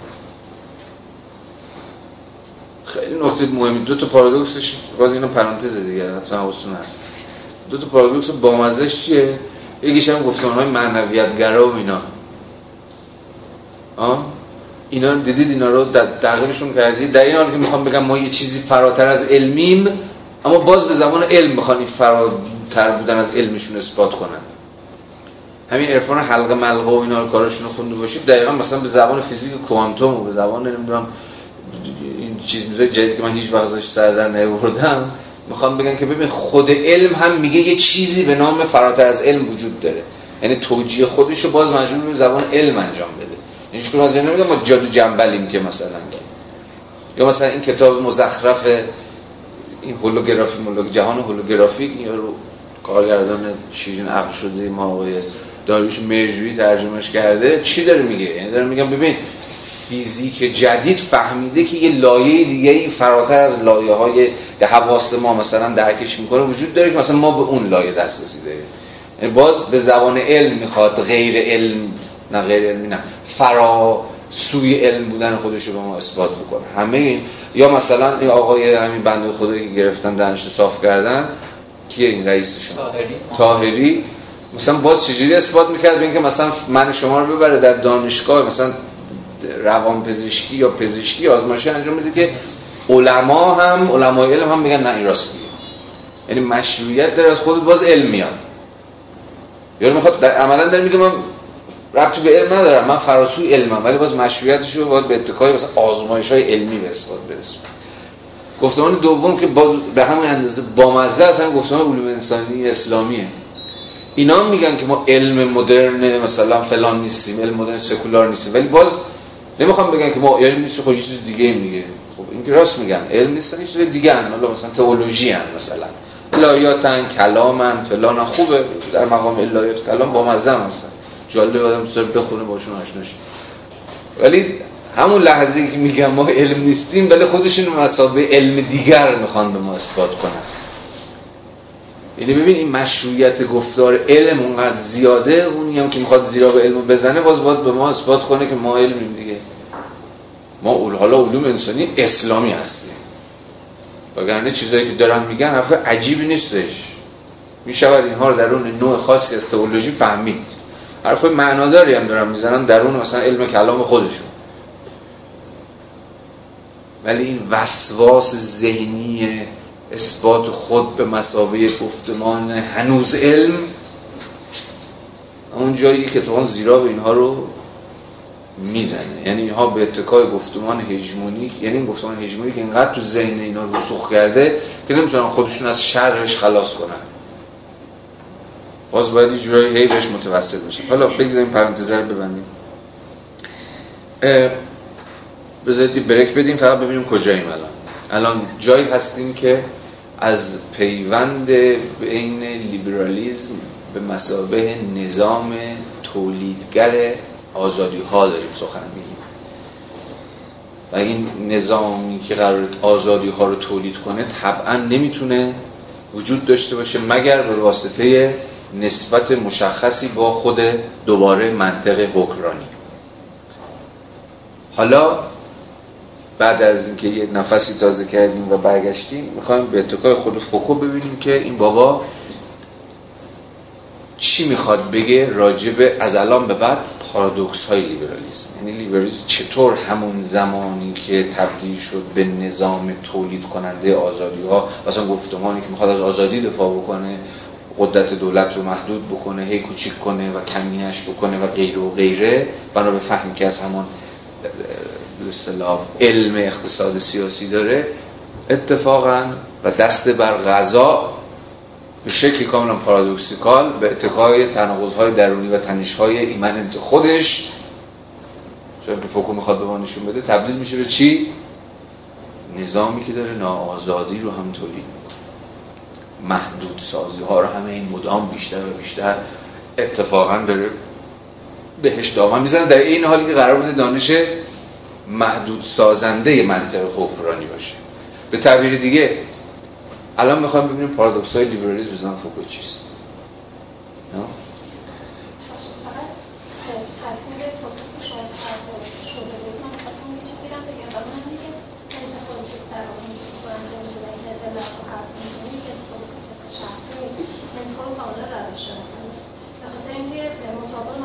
شناسی شناسی شما باید برگردید سر اون هایی که در طول های معرفت شناسانه و توی این های معرفت شناسانه با یک رویکرد پدیده شناختی می‌خوام نشون داده باشن یعنی تجلیشون به شما می‌خواد نشون داده باشه نه اینکه علتیات باشه برای همینه که ما فقط نشون میدیم که چگونه این منطق داره شکل می‌گیره بدونیم که اساسا بدونیم علتش چیه و این به خاطر حالا نگاهش به تاریخ و حالا مثلا علت گریزی یعنی با اون منطق روششناسی هواشناسی باید بفهمید که چگونه از یه نقطه اینتشاراتی عوض میشه و مثلا یه اصلا معرفت جدیدی اساس میشه. مرسی.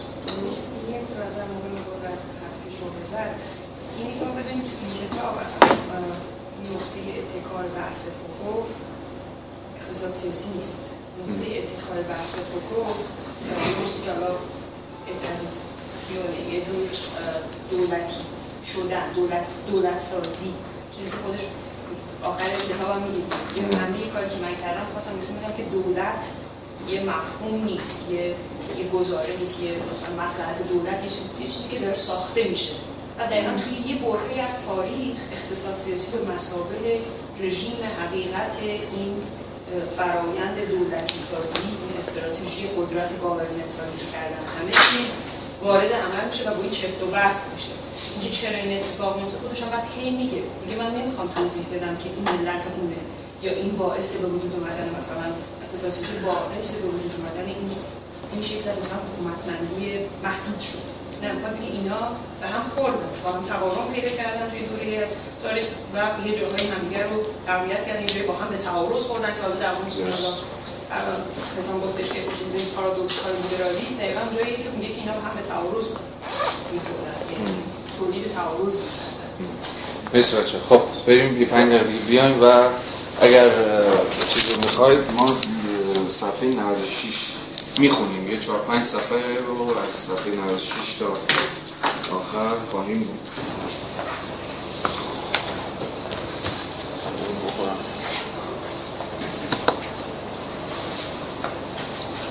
خب.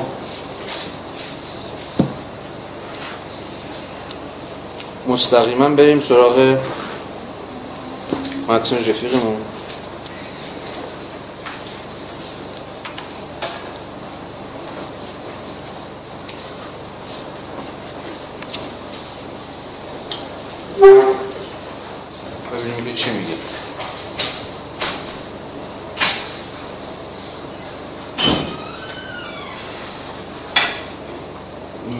صفحه 96 اون بخشی که راجع به ابزارهای آن داره حرف می‌زنه خب منظورش دقیقا ابزارهای لیبرالیسم برای در واقع تحقق بخشیدن به سیاست های خودش. یعنی لیبرالیسم با چه ابزارهایی؟ عملا تحقق بخشید مسئله آزادی ها رو یا با چه ابزارهایی نسبت خودش رو اساسا با آزادی تعیین کرده؟ شاید حرف و گزاره دقیق تری باشه. ابزارهای نسبت برقرار کردن لیبرالیزم با مسئله آزادی ها چیست؟ سه تا سازوکار یا ابزار رو فوکو در ادامه ازشون حرف می‌زنه که فوق برای بحث ما و فهم اون چیزی که اسمش گذاشتیم پارادوکس های لیبرالیزم مهمه. خب در کل در رژیم لیبرال در فن لیبرال حکمرانی آزادی رفتار نیازمند یک تنظیم کننده است و نقش یک تنظیم کننده را نیز دارد. اما باید تولید و سازماندهی هم شود. خب همین اول فوکوی ملاقه نکته میگه که اگه حواستون باشه با دعاوی سریح و بیواسطه لیبرال ها یک ناهمخانی داره. اون چیه؟ اینکه خود آزادی نیازمند رگولیت شدنه رگولیت کردنه. یعنی آزادی یک وضعیت داده شده گیون نیستش. یا به عبارت تعبیر خود فوکو آزادی رو باید تولید کرد. و این تولید آزادی در نظام لیبرال یا به قول خودش در فنون لیبرال حکرانی اقتضاعاتی داره. حالا فوکو می‌خواد از این اقتضاعات تولید آزادی سخن بگه. بنابراین در, بنابراین در رژیم لیبرالیزم آزادی امری معین و منطقی از پیش ساخته شده نیست. این خیلی نکته مهمیه که احترام به آن لازم باشد. اگر هم هست فقط تا حدودی فقط به صورت منطقی و در مواردی موارد معدودی چنین است. آزادی چیزی است که مدام تولید می شود لیبرالیزم پذیرش آزادی نیست بلکه ساخت آزادی. و برانگیختن و تولید آن را بلکه ساخت آزادی و برانگیختن تولید آن را مدام توصیه می کند البته با نظام قید و بندها و مسائل مربوط به هزینه که این تولید به بار می آورد باز جمله بسیار مهم. از اینجا به بعد فکر چی رو می‌خواد ما بگه؟ هزینه های تولید آزادی چیست؟ یعنی لیبرالیسم برای اینکه این آزادی ها رو تولید کنه انواع و اقسام آزادی ها رو حالا که گام به گام با این آزادی ها بیشتر آشنا خواهیم شد چه هزینه های ناگزیر شد به شکل تاریخی بپردازه؟ یا به زبان ما چه پارادوکس هایی رو بهش دامن زد؟ این به زبان ما این جمله جمله دقیق تریه دیگه زمانی که الان داریم حرف می‌زنیم. اتفاقا و دست بر غذا این تولید آزادی ها مستلزم چه قید و بندهایی بود؟ یعنی آزادی نمی‌تونست حواستون باز باید به منطق پارادوکسیکال فوکو در اینجا باشه. ساخت پارادوکس ساخت آزادی به پارادوکسیکال مستلزم ساخت و تعریف مجموعه از قید و بندها و محدودیت های سیاسی و اجتماعی نیز بود. و این چیزیه که عموما شما از قول خود لیبرال ها نخواهید شنید. فقط یه تحلیل حالا به اصطلاح تبار شناسانی فوکوییه که می‌تونه دست رو این نقاط پارادوکسیکال بذاره. حالا این قید و بندها یا این هزینه هایی که تولید آزادی رو دست خود لیبرالیسم گذاشت رو فوکو می‌خواد در قالب سه تا سازوکار یا سه تا ابزار به ما توضیح بده. اولیش مدیریت مخاطرات و تمهید سازوکارهای امنیت. این بند خیلی یعنی کل این بند دیگه پاراگراف فوق العاده مهمه. و به شدت تذکر بدم. به شدت معاصر ماست. به ویژه به بحث متأخری جامعه چون نه فقط جامعه ما جامعه جهانی. که امروز پارادایم حاکمش الان تبدیل به چی شده؟ پارادایم خطر و امنیت. فوکو می‌خواد نشون بده چطور گفتمان امنیت در درون خود لیبرالیسم در اومد.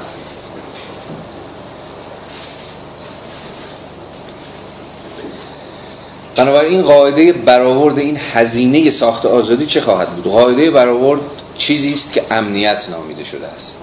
به عبارت لیبرالیسم یا فن لیبرال حکرانی مجبور است میزان دقیق خطری را که نفع فردی یا منافع متفاوت و احتمالا متضاد افراد متوجه نفع همگان می‌سازد مشخص کند. مسئله امنیت حمایت از نفع, فرد، نفع جمعی در برابر نفع فردی است. برعکس در برابر هر چیزی که می‌تواند تجاوز به نفع جمعی تلقی شود نیز باید از منافع فردی دفاع کرد. یعنی باز سوال چی میشه؟ سوال فوکو که چگونه لیبرالیسم می‌تونه نسبت بین این دوتا رو مدام برقرار بکنه؟ نسبتی که نسبت تاریخیه دیگه. یعنی مدام می‌تونه اشکال گوناگونی به خودش بگیره. دوچار چی بشه؟ قبض و بستای پراتیک بشه. برقراری نسبت بهینه بین منافع جمعی منافع فردی اونجایی که منافع جمعی به خطر میفته یا اونجایی که منافع فردیه که ممکنه به خطر بیفته. فوکو بس به این معنا لیبرالیسم یه جور تمهید اندیشیه یا یه جور بازاندیشی رفلکشن مستمر و تاریخی می‌دونه. نه یک در واقع شیوه حکرانی که از قبل همه سازوکارها رو یک بار برای همیشه تعیین کرده. مدام باید به شکل تاریخی به تناسب این نسبت اندیشید. بار دیگر خاطر نشان می‌کنم که آزادی فرایندهای اقتصادی نباید بنگاه ها یا کارگران را به خطر اندازد. به زمین لیبرالیزم آزادی کارگران نیز نیزی که ما خودمون می‌تونیم اضافه کنیم. آزادی کارگران نیز نباید بنگاه و تولید را به خطر اندازد. اما با بازی پرانتز با یه جهش تاریخی با یه جهش سی چل ساله از فوکوی سال 1978 و 79 آیا نمی‌تونیم ادعا کنیم که نئولیبرالیسم متأخری که ما بعد از تقریبا چهل سال باش آشناییم تصمیمش رو برای برقراری یک نسبت یک طرفه گرفته؟ یعنی برخلاف چیزی که فوکو داره میگه که ببین هی لیبرالیسم هی باید بالانس ایجاد کنه. یعنی منافع فردی منافع جمعی. این چیزی که اینجا داره میگه بیشتر با لیبرالیسم الگوی لیبرالیسم کلاسیک جوره. حواستون باشه. هی باید سعی ببین این نقطه توازنه کجاست نقطه تعادله کجاست. نه من آزادی های فردی به نفع آزادی فردی ببخشید. نه آزادی های فردی به نفع آزادی جمعی ملغا بشه و نه برعکس. حرف فوکو اینه که لیبرال فن لیبرال حکرانی هی می‌خواد به شکل تاریخی به توازن این دوتا حد این دوتا طرف هی فکر کن نه بونگاه ها اونقدر منافعشون اهمیت پیدا کنه که حقوق کارگران نادیده گرفته بشه همین چیزی که الان خونیم و نه برعکس. اما سوال اینجاست. اما آیا با یک فاصله چهل ساله از فوکوی 1979 و با شناختی که ما امروز از نولیبرالیسم متأخر پیدا کردیم نمی‌تونیم حکم بدیم که اتفاقا و باز دست بر غذا نو لیبرالیسم اصلا تفاوتش با لیبرالیسم کلاسیک در اینه که دیگه سودای برقراری تناسب و تعادل بین دو طرف و دو حد نداره و تصمیمش رو در قبال جانبداری یک جانبه از یکی از این حدها گرفته. یعنی منافع فردی در برابر منافع جمعی اتفاقا. منافع بنگاه ها در برابر منافع کارگران اتفاقا. یعنی اگر یه روزی یه نفر از اون پرسید تفاوت لیبرالیزم با نو لیبرالیزم چیه؟ آیا یکی از حرفایی که می‌تونیم بهش بزنیم؟ به اتکا چیزی که الان داریم با در فوکو مشاهده می‌کنیم همین نیست؟ یعنی یک جان یعنی نو لیبرالیسم همون یک جانب سازی موازنه است که لیبرالیزم کلاسیک سودای برقراریش رو در سر میپرورد. سودای برقراری همین نسبت متعادلی بین فرد و جمع دیگه. نه فرد اونقدر گندشه نه جمع گندشه اوکی چقدر خوب. نه بنگاه اونقدر دست بالا رو پیدا کنه نه کارگران اونقدر دست بالا رو پیدا کنه. اوکی چقدر عالی. اما فکر می‌کنم شواهد کافی در اختیار داریم که به گفتن این حکم خطر کنیم که نولیبرال چیزی نیست جز تعیین تکلیف کردن با اتفاقا طرفین این موازنه و جانبداری از یکی از طرفین. حالا ادامه بدیم باز قضیه به نظرم هارشتر میشه. حوادث و رخدادهای فردی در زندگی افراد از جمله بیماری یا طول عمر زیاد نباید افراد یا جامعه را به خطر اندازد. باز داره حالا اینجا صورت مسئلهش عوض کرد. دیگر مخاطراتی که فرد یا جامعه باش مواجهه و لیبرالیزم همواره به این مخاطرات به مهار و تعدیل و کنترل این مخاطرات فکر کرده. و ابزارها و سازوکارهایی ساخته برای اینکه اساسا تبدیل بشه به چی؟ نظام مدیریت مخاطرات. این اصلا لیبرالیزم به یک معنا باید به تاریخا باید به مسابه نظامی که می‌خواد اداره کنه مدیریت کنه کمینه کنه کنترل کنه مخاطرات رو فهمید. مخاطراتی که یا فرد یا جامعه رو از هر طرفی از هر سمت و سوی ممکنه که آماج خودش قرار بده. حالا چیزی که فوکو بود و عجیب اینجا بهش بر نمیگرده و بهش اشاره نمی‌کنه مجموع مخاطراتی است که خود او بیش از هر کس دیگه در طول کار فکری خودش سعی کرد نشون بده که چگونه جوامع بورژوایی معاصر ما معاصر به معنی مدرن. یعنی از قرن 17 18 به بعد سودای مهار و کنترلشون رو داشتن. بزهکاران نابهنجارها بد تربیت شده ها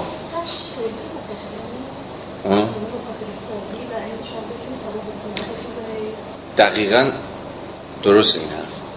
دقیقا همین جا تولید آزادی همزمان محدودسازی آزادی هم هست. در مخاطرات هم هست. یعنی تولید و مهار مخاطره همزمان با هم که دارن یعنی جور تعریف اصلا یه چیز به مخاطره دیگه. این چیز مخاطره انگیزه. باید نگرانش بود. باید یعنی نگرانش بود یعنی چی؟ یعنی که شما یک مخاطری رو باید کیر کنید دیگه. یعنی که یعنی دل مشغولش باشید دل نگرانش باشید ازش مراقبت کنید. این اختزای چی می‌کنه؟ یعنی باید, مرا... باید کنترلش کنید. باید تحت نظارت درش بیارید. نباید بذارید با اتفاقا نباید به حال خودش رها کنید. چرا؟ چون خود این مخاطرات همون آزادی رو محدود می‌کنن. متوجه هستی چه اتفاقی داره میفته به شکل خیلی پارادوکسیکال همزمانی. آزادی که تولید شده میباید ازش مراقبت کرد. چه چیزی ممکنه آزادی رو به خطر بیاندازه؟ مخاطرات چیه؟ مخاطراتی که ممکن آزادی ها رو در واقع گرفتار کنه آزادی ها رو محدود کنه. خود دولت به این معنا دستن در کار تو تعریف و بنابراین همزمان تولید مخاطرات محدود سازنده آزادیه. ولی برای که این مخاطرات محدود سازنده آزادی رو محدود کنه و مهار کنه چه باید بکنه؟ خود آزادی رو که نگرانشه که مخاطرات قرار محدودش کنن رو باید محدود کنه. چه چه دوری داره اتفاق میفته دور خونساترین کلمه که می‌تونیم به کار ببریم برای اینکه نذاریم آزادی محدود بشه یا آزادی به خطر بیفته باید آزادی رو محدود کنیم چون اگه آزادی محدود نباشه یا آزادی تحت مراقبت نباشه مخاطرات می‌تونن زیرا بشه بزن حالا مخاطرات چی ممکنه باشه؟ یه جایی می‌گفت افراد بدنام همون به ذکاران تهدیدهای داخلی.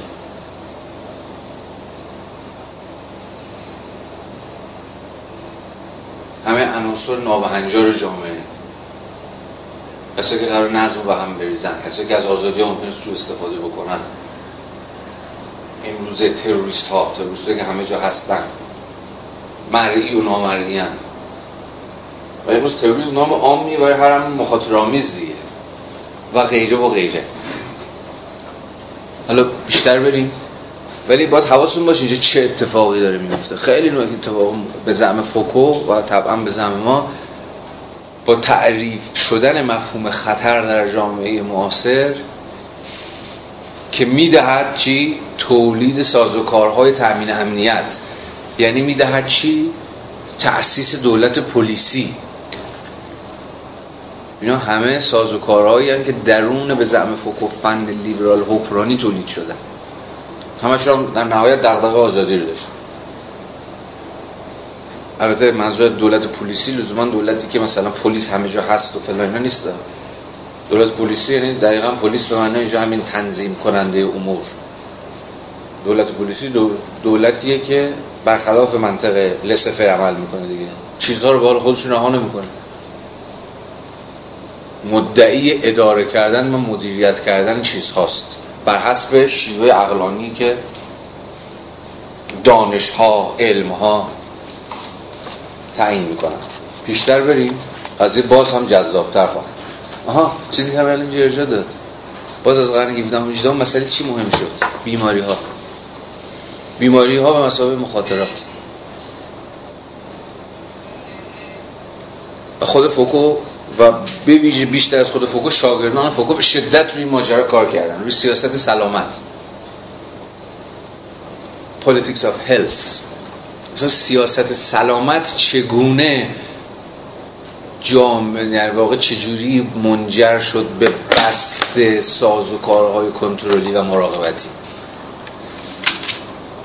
حکومتی که دیگه در قبال سلامت و طبعا بیماری شهروندان و اتباع خودش دیگه مسئوله. خب این دولت مستلزم چیه؟ باید مداخله کنه اصلا سلامت من و شما دیگه ابژه مطالعه و آمار و آزمایش و غیره و غیره دولت خواهد بود یعنی شما دیگه سلامت چیزی نیست که با حال خودت رها شده باشه تندرستی مثلا تندرستی موضوع سیاست گذاری خواهد شد.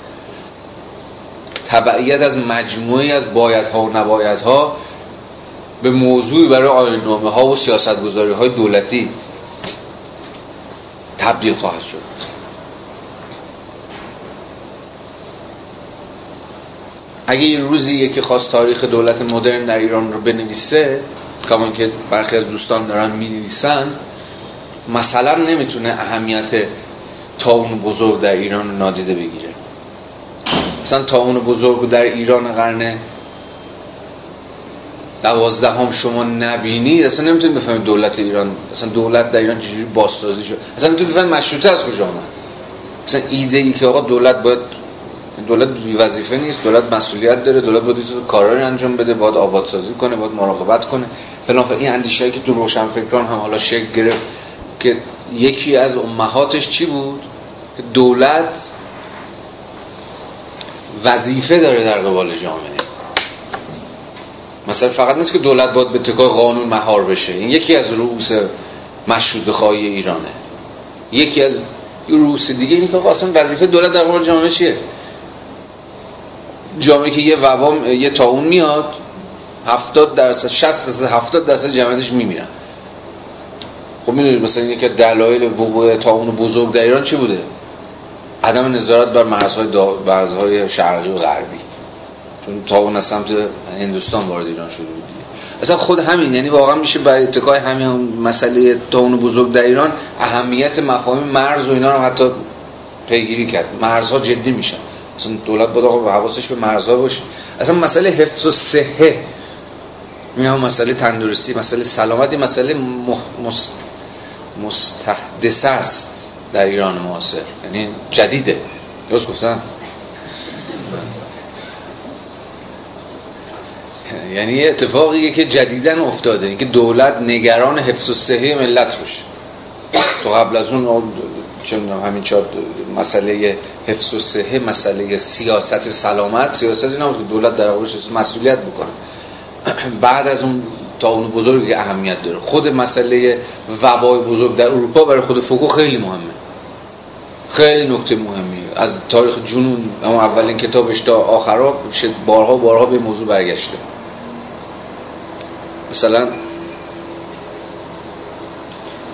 کارهای چیز رو ببینید. کار هماناتق رو ببینید. خب خیلی کار کرده اهمیت تا اون بزرگ تو شکلی سازوکارهای دولتسازی جدید در ایران.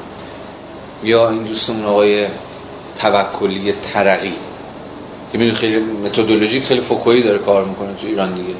خوشبختانه مقالش در اینترنت هم هست. بزنید محمد توکلی ترقی این مقالش رو خواهید دید. یا مثلا اخیرا هم می‌دونم دوسته تا دوستانمون که در مقطع پایان نامه دکتراشون با همین روش فوکویی سعی کردن تکوین دولت جدید در ایران رو مطالعه بکنن. یعنی یه جور بست منطقه چی دارم میگم؟ می‌خوام این روشن کنم. بست منطق مخاطرات و حکومتی که حالا باید نگران مخاطرات باشه. دیگه نمیتون چشش رو مخاطرات ببنده. مستلزم تکوین چه سازوکارهای پلیسیه؟ باز پلیسی معنی دقیقه کلمه ها. یعنی چه سازوکارهای نظارتی اگه ما اصلا خود ساخت دولت رو چقدر دگرگون می‌کنه؟ خیلی سوال مهمیه. یعنی واقعا اگه دیگه بخوایم مثلا تاریخ معاصر ایران بنویسیم دیگه برمیگردیم مثلا موضوع سنت و مدرنیته و دریوری ها دیگه نباید کار کرد. یعنی اینا پرسش جدیه. که ما رو مستقیما پرتاب می‌کنه تو تاریخ دولت تاریخ پراتیک دولت.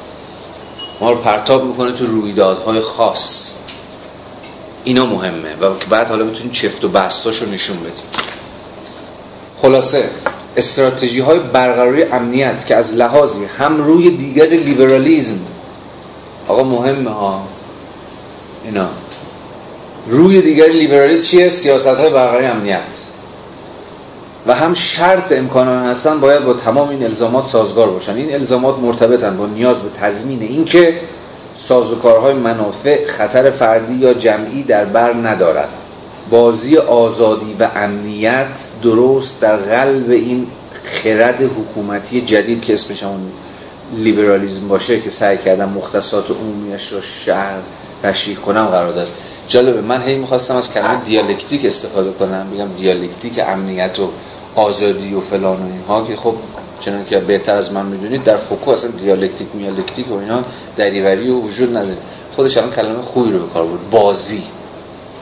یعنی بده بستون آزادی و امنیت. یعنی اصلا یه طرفه نیست فقط لیبرالیسم مثلا نظام آزادی. فوکو میگه دریوریه این آزادی روی دیگه داره امنیت. و بین اینها یه جور بازی برقرار یه جور play ـی یعنی یکی این می‌زنه یکی این می‌زنه. رفت و برگشت پینگ پونگی به یه معنای بینشون هست نه دیالکتیکی.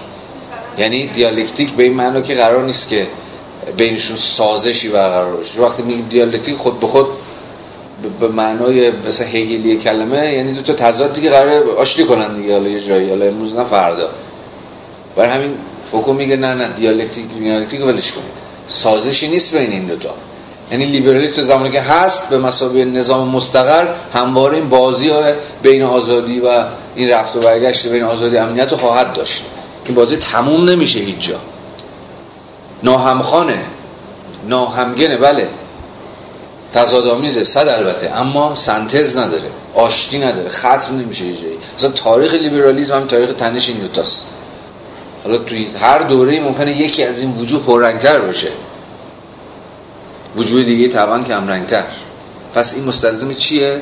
خانش تاریخ لیبرالیسم اصلا هر نظام سیاسی بر چی قبض و بست پراتیک.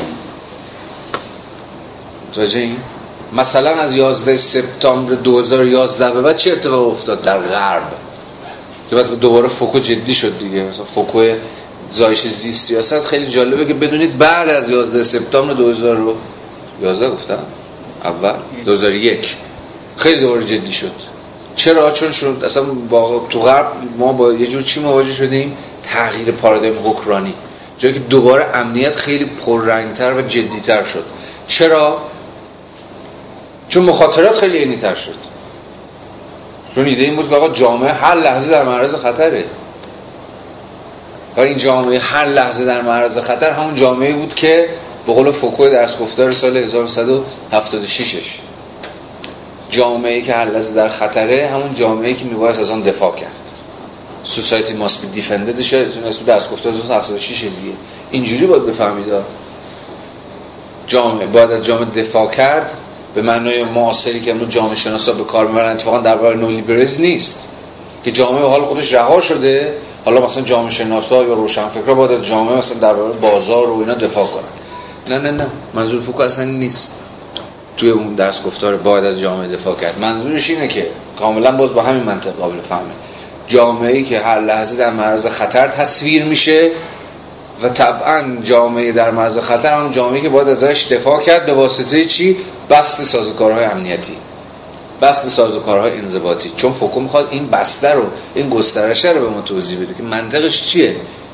چی شد که این سازوکارها اینقدر در غرب گسترده شد؟ اونم کی؟ این مهمه رفقا.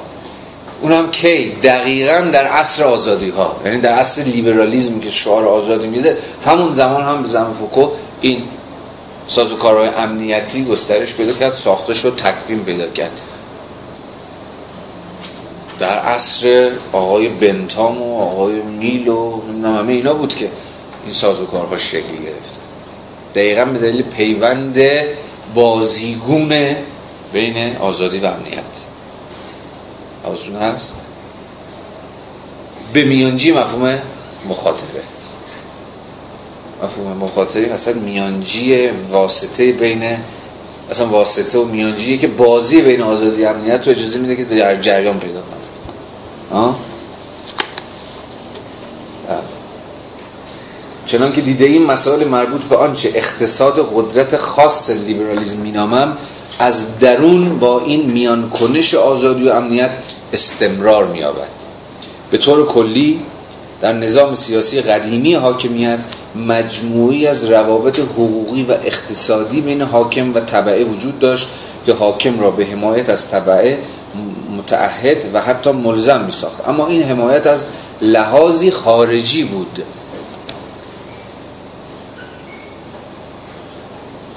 طبعه می توانست از حاکم حمایت در برابر دشمن خارجی یا داخلی را مطالبه کند. در خصوص لیبرالیزم این کاملا متفاوت است. مسئله دیگر تضمین همین نوع از حمایت خارجی از خود فرد نیست. لیبرالیزم به سازوکاری تبدیل می شود که بر پایه این تصور از خطر دائما باید بین آزادی و امنیت میانجیگری کند. همانطور که هفته پیش گفتم اساسا لیبرالیزم فن حکومتی است که از بنیاد با منافع سر و کار دارد. این چیزی که دولت باید ازش حفاظت کنه در برابر مخاطرات بیش از هر چیز به مخاطر افتادن منافع منه. این دولت جدید به معنایی که فوکو داره ازش حرف می‌زنه دولت حافظ منافع, حافظ منافع است. حافظ منافع فردی و ایضاً جمعیه. باز در برابر مخاطرات. و باز می‌دونیم و به قدر کافی هم سرش حرف زدیم و به اندازه کافی باش آشنا هستیم که دولت بنیاداً در فلسفه سیاسی لیبرال قرار بود چه کنه دیگه. یادتون هست اساسا دولت قرار بود حافظ منافع فردی در, در برابر مخاطرات باشه. حالا منافع است خیلی روشنتری داشت. خود مالکیت. این امنیتی بودن دولت یا وظیفه دولت در برقرار امنیت در ذات در کنه در بنیاد خود فلسفه سیاسی لیبرال هم قابل پیگیریه. دست کم از لاک و حالا با یه تفسیری از حافظ بود بعد. در روی دیگر سکه لیبرالیسم نمی‌تواند به منافع بپردازد مگر با مدیریت همزمان خطرات و سازوکارهای امنیت آزادی یا میان کنش امنیت آزادی. به این ترتیب باید تضمین شود که افراد یا اجتماع کمتر در معرض خطر قرار می‌گیرند. پس لیبرالیزم از حیث تاریخی فن حکومتی که قرار تضمین کنه افراد در مخاطره قرار نخواهند گرفت. یا اگر مخاطری باشه به اتکار کارهای امنیتی قابل اطمینان مهار پذیره این هم چند پیامد دارد. این مهمه. نخست می توانیم شعال لیبرالیزم را این بدانیم. به طور مخاطره آمیز زندگی کن live dangerously. دست کم با این live dangerously تو حوزه اقتصاد آشناییم دیگه نه؟ که چی میشه؟ منطق زندگی اقتصادی تو هم ریسک دیگه. یعنی فرد همواره باید ریسک کنه. یعنی همواره ریسک کردن یا خطر کردن در ذات هر شکلی از فعالیت اقتصادی کارآفرینانه است. یعنی این فعالیت اقتصادی بیش از آن فعالیتی که homo economicus های روزمره انجام میدن. می‌دونید دیگه مفهوم entrepreneur رو در واقع کسان مکتب اتریشی ها به یک معنا در برابر مفهوم homo economicus لیبرال های کلاسیک ابداع کردن. مفهوم کارآفرین entrepreneur entrepreneur کارآفرین آقا. انسان اقتصادی چی بود؟ همین آدم روزمره همین آدم ملال‌آور حوصله سربری که فقط به فکر این میاندیشه که زندگیش حالا کم خطر و پرسود و پرفایده و فلان باشه. ولی اتریشی ها چی یاد دادن به, به ما و همه؟ اساس انسان شناسی گفتن با homo economicus آدم خیلی ملال‌آوریه اصلا لیبرالیسم با homo economicus به معنی کلاسیکش اصلا جور در نمیاد. برعکس ما چی احتیاج داریم؟ یعنی اون الگوی انسان حالا اگه بشه گفت ایدئال مکتب ها؟ آنترپرنر کارآفرین چیه؟ آنترپرنره کارآفرینه. کارآفرین چیکار می‌کنه؟ برخلاف همو اکونومیکوس انسان اقتصادی روزمره عادی زندگی کنه بیهاشیه دست به خطر می‌زنه دست به ریسک می‌زنه دست و این مستلزم نوآوری ابداع خلاقیت پروژه های بزرگ. این به زعم اتریشی ها اینگونه است که نظام اقتصادی واجد رشد میشه. جایی که مجال میده و تحریک می‌کنه همین لیو دنجرسلی رو. انسان های درون نظام لیبرالیزم مخاطرامی زندگی می‌کنن. تن به خطر میدن و می‌خوان دست به کار بزرگ بزنن. نه مثل همون انسان اقتصادی کلاسیک. خیلی نکته مهمیه.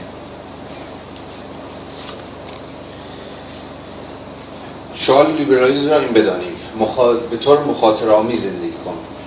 یعنی اینکه افراد دائما دائما در معرض خطرند. یا به عبارتی ملزم به تجربه آکنده از مخاطره وضعیت زندگی اکنون و آینده خود هستند. چون مخاطر ریسک یا کارآفرین کسی که دست به ریسک می‌زنه بیش از هر چیزی چه چیزش رو به مخاطره میاندازه؟ آیندهش رو آینده تعین نیافته رو. به خطر میندازه اما به صدای چی؟ به صدای ساختن خدا آینده من آینده ما به خطر میندازم یعنی ممکنه همه چیز به نابودی کشیده بشه. همه چیز رو از دست بدم. اما این به خطر انداختن آینده رو چرا انجام میدم؟ یه شکلی پارادوکسیکال برای به دست آوردن خدا آینده. بار آینده در کسوت یک آینده متفاوت یک آینده پرشور یک آینده پرثروت ها؟ خیلی پارادوکس باز عجیبیه در که فقط توی اختصاص سرمایه‌داری می‌تونست معنا داشته باشه. آینده تو به خطر بنداز اگه می‌خوای اصلا آینده داشته باشه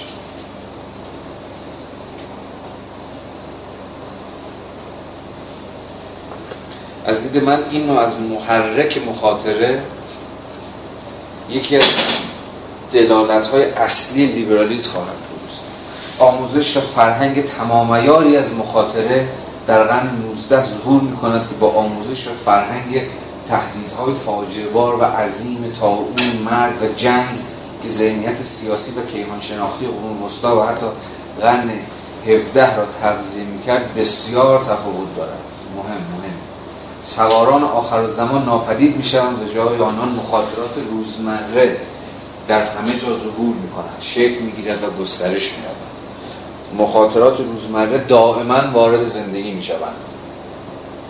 از نوع نیت میابند و به تعبیر من از طریق فرهنگ سیاسی مخاطره در قرن 19 جریان پیدا می‌کنند این فرهنگ سیاسی مخاطره چندین بعد دارد. برای مثال در آغاز قرن 19 هم شاهد مبارزه برای بانک های پسنداز هستند پیدایش داستان پلیسی و علاقه ژورنالیستی به جرم را در حدود اواسط قرن 19 می‌بینید اینجا که جایی نیست که فوکو می‌تونی بزنه تو دهن آقای میزه پشت دستی؟ کجا؟ چرا؟ چیزی می‌تونه پشت دستی بزنه دهن میزه بگی تو اون ذهنیت داستانهای پلیسی رفت داده آره دیگه. بخون کتاب با مزه خنده داره یه جایی کتاب میزه به شوخی میگم. با می‌دونید واقعا انقدر ابله و دست جایی داخلش میگه. ذهنیت ضد سرمایه داری شد. جالب فوکو کاملا شکلی رمان های پلیسی رو در, در, در فقط در اون پارادایم شکلی خطر در اون تمدن لیبر بورژوایی لیبرالیستی می‌فهمه یه اشاره اینجا داره می‌کنه ولی جالبه که میزس دقیقا با اون توضیحی که سه جلسه پیش نمی‌دونم چند جلسه پیش دادیم کاملا این رمان های پلیسی رو در پیوند با مسئله ذهنیت مشکوک سوء زن طلب چپ ها می‌فهمن همشه میگن یه کاسه زیر این کاسه است و یه چیزی پشت پرده حضور داره و از این داستان ها خیلی جالبه دیگه. دو تا روایت از شکلی داستان های پلیسی تو قرن 18 هم و 19 هم ببیشه اصلا مهمترین صنعتی که برای مدیریت مخاطرات شکل گرفت شد بیمه. اصلا ساختار سرمایه‌داری یه بار می‌تونید بر محور مفهوم بیمه ها بنویسید اصلا. بیمه همین بود دیگه. ها مخاطراتی وجود دارن مخاطرات تو همه چی. تو سرمایه گذاری تو زندگی تو ازدواج. امروز ما چه بیمه ای نداریم؟ من نمی‌دونم. بیمه که نداریم هم داریم؟ همه چیز رو شما می‌تونید بیمه کنید. این معناش چیه؟ که مخاطرات همه جا هست. مخاطراتی که پخش شده و توضیح شده همه ابعاد زندگی شما در معرض خطر و بی‌اطمینانی هر لحظه ممکنه هر چی داری دست بدی. و خود این گسترش مخاطرات خودش سازوکارهای یه جور مراقبتی یا به تعبیری سازوکارهای جبرانی شاید کلمه بهتری باشه رو اختضا می‌کنه. یعنی هی حوزه های بیشتری موضوع سیاست گذاری قرار می‌گیرن. متوجه باز پارادوکسش با کمتر حکومت کردن لیبرالیستی هستید دیگه. لیبرالیسم قرار بود که به کمینه سازی حکمرانی منجر بشه یعنی حوزه بیشتری از زندگی تابع منطق درونی خودشون باشن تابع خود انگیختگی خودشون باشن ولی حوزه بیشتر بیشتری تبدیل شدن به موضوع سیاست گذاری یعنی همه چی رو شما باید یه پلیسی میکینگ کنید براش. باید با همه چیز فکر کنید چون هر هر حوزه ممکنه یه ریسکی یه danger یه چیزی یه سر و کله‌ش پیدا بشه.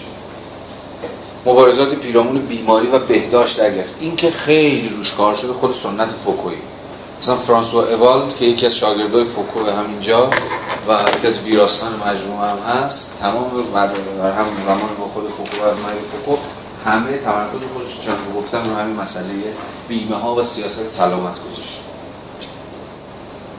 چجوری دولت بر محور مفهوم politics of health در 200 سال اخیر اروپا شکل گرفته؟ چقدر مهم بوده این سیاست سلامت؟ تو اصلا باز تکوین خود منطق دولت. بهداشت به دغدغه دولت تبدیل میشه. سلامت به دغدغه دولت دغدغه دولت تبدیل میشه. بیماری ها و این مستلزم چیه؟ هیچ چکاپ کردن نظارت کردن اینا فلان کردن. مسئله طول عمر مسئله امید به زندگی همه اینها فاکت موضوعات و ابژه های مداخلات سیاست گذارانه دولتی خواهد شد. اتکایی که خود بهداشت خود درمان خود سلامت خود تندرستی خود بیماری امروز موضوع یا دقدقه حکومت شده. خلاصه در همه جا این انگیزش ترس از مخاطره را می‌بینید که شرط و همبسته روانی و فرهنگی در درون لیبرالیزم است. این جمله آخر با ابتلا باید نوشت. بدون فرهنگ مخاطره هیچ لیبرالیزم وجود نداره پس بگه تعبیری فوکو میگه ببین این دولت جدید این دولت مدرن نمی‌تونست شکل بگیره مگر اینکه مخاطرات رو جدی گرفته باشه. مهار و کنترل و مدیریت این مخاطرات رو. و این خودش مستلزم چی بود؟ عقلانی سازی امور. اصلا عقلانی, اصلا عقلانی شدن دولت در پیوند با همین مدیریت و اداره مخاطرات شکل گرفت. حالا باز یه پرانتز و یه سوالی. آیا نمی‌تونیم بگیم که عقل ناعقلانیت دولت در ایران که اصلا ما یه جور عقل دولت مدرن فشل بی خاصیت مزخرف داریم. غیر میستیکش کنیم. دولت ناکارآمد داریم. آیا نمی‌تونه نتیجه تاریخی جدی نشدن مخاطرات باشه؟ مثلا فهم ما از مخاطره چیه؟ مثلا همین حس اینکه خطرها وجود داره که همون می‌دونیم دیگه هر لحظه ممکنه که اتفاقی برامون بیفته. مسئله همینه. چرا خطر در تاریخ ما؟ اصلا مفهوم ریسک مفهوم دینجر فرق من نمی‌خوام کلمه مزخرف فرهنگ نمی‌خوام به کار بگم. در فرهنگ سیاسی اجتماعی ما چرا اصلا مفهوم خطر وجود نداره؟ فکر کردن به خطر جدی گرفتن خطر. دولت هم اگه بخواد جدی بگیره مثلا خطر فقط باشه تجمعات براش خطره. سودم جمع می‌کنه خیلی شیک و پیک و مثلا فعالین سیاسی و دانشی و سندیکایی و خیلی براش خطره. ولی مثلا ساختمون پلاسکو براش خطر نیستش خب همون. یعنی میره تو سیاست دیگه. یعنی اگر خطر هست خطر سیاسیه خطر دشمنه. ولی خطر روزمره خطری که کل حیات و ممات ما رو حتی گرفته هیچ وقت عینی نشده ملموس نشده برای ما. مثلا مملکتی مثلا سال ساده دیگه مملکتی که تو مزان هر لحظه زلزله است. در مزان زلزله معرض زلزله چطور طالب زلزله فکر چطور خطر طبیعی برای جدی؟ ببین خطری که فرهنگ سیاسی ما می‌شناسه همین وسواسان خناس مناس اینجور چیزاست دیگه. خطرهای نفس و فریب و اقوا و این دریوری هست اگر هم خطری هست خطر اینه که ممکنه ما فریب بخوریم مثلا رستگاری دور بشیم. ولی خطر اینه بیاد مثلا بزنه نصف اون کنه برای مثلا اهمیتی نداره. این خیلی مهمه واسه شوخیش نگیرید. این که دم دستی دارم مطرحش می‌کنم. ولی خیلی مهمه این فکر کردن به اینکه این فرهنگ ریسک ما چرا نداریم؟ اونم ملتی که در آرامش زندگی نکرده که بگی خب بخور خورده خوابیده دیگه همه زندگیش پس چرا باید به خطر فکر کنه؟ ما هر لحظه در معرض خطر طبیعی انسانی غیر انسانی بودیم و هستیم. خب مثلا اینکه این ساختمون آتیش بگیر میاد پایین مثلا چیه؟ دینجر یا ریسکه این ریسکه ما به ریسک نمی‌پردازیم. به دینجر چی؟ ما به هیچ کدوم نمی‌پردازیم. حالا من می‌خواستم اینو پیش بکشم چون دقیقا باید فرق گذاشت بین دینجر و ریسک مثلا یکی این یارو اگه حالا من اخیرا متوجه آرای دوستمون شدم کیه این یارو؟ بک. مثلا اوریش بک. مثلا ریسک ریسک داره حرف می‌زنه دینجر حرف می‌زنه تفاوت مهمه. ولی الان من باش کاری ندارم. به این دلیل ساده که ما نه به ریسک فکر کردیم نه به دینجر به هیچ کدوم. حالا دینجر آتیش دینجر دست میسوزی ریسک نداره که. ریسک می‌تونیم از ریسک دینجر حرف بزنیم ولی مثلا در صورتی که شما یه اجاق اونجا تو خونت درست کردی باشی مثلا تدریج شاید من می‌تونم مثلا ریسک این چیزو مثلا کم بکنم. ریسک اینکه مثلا این آتیش نمی‌دونم یا این اجاق یا هر چی که هست مثلا بزن خونه رو بسوزونه. چجوری میشه اینو کنترلش کرد چجوری مهارش کرد یا هر چیز. حالا کاری به این داستان ندارم. حالا پرانتزم می‌خوام ببندم ولی می‌خوام اینو بگم.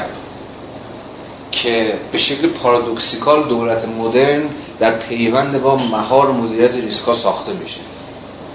و این البته که مستلزم نظارتی تر شدن دولت مستلزم مراقبتی تر شدن بیشتر دولت در این تردید نیست. اما دولت مدرن همینه.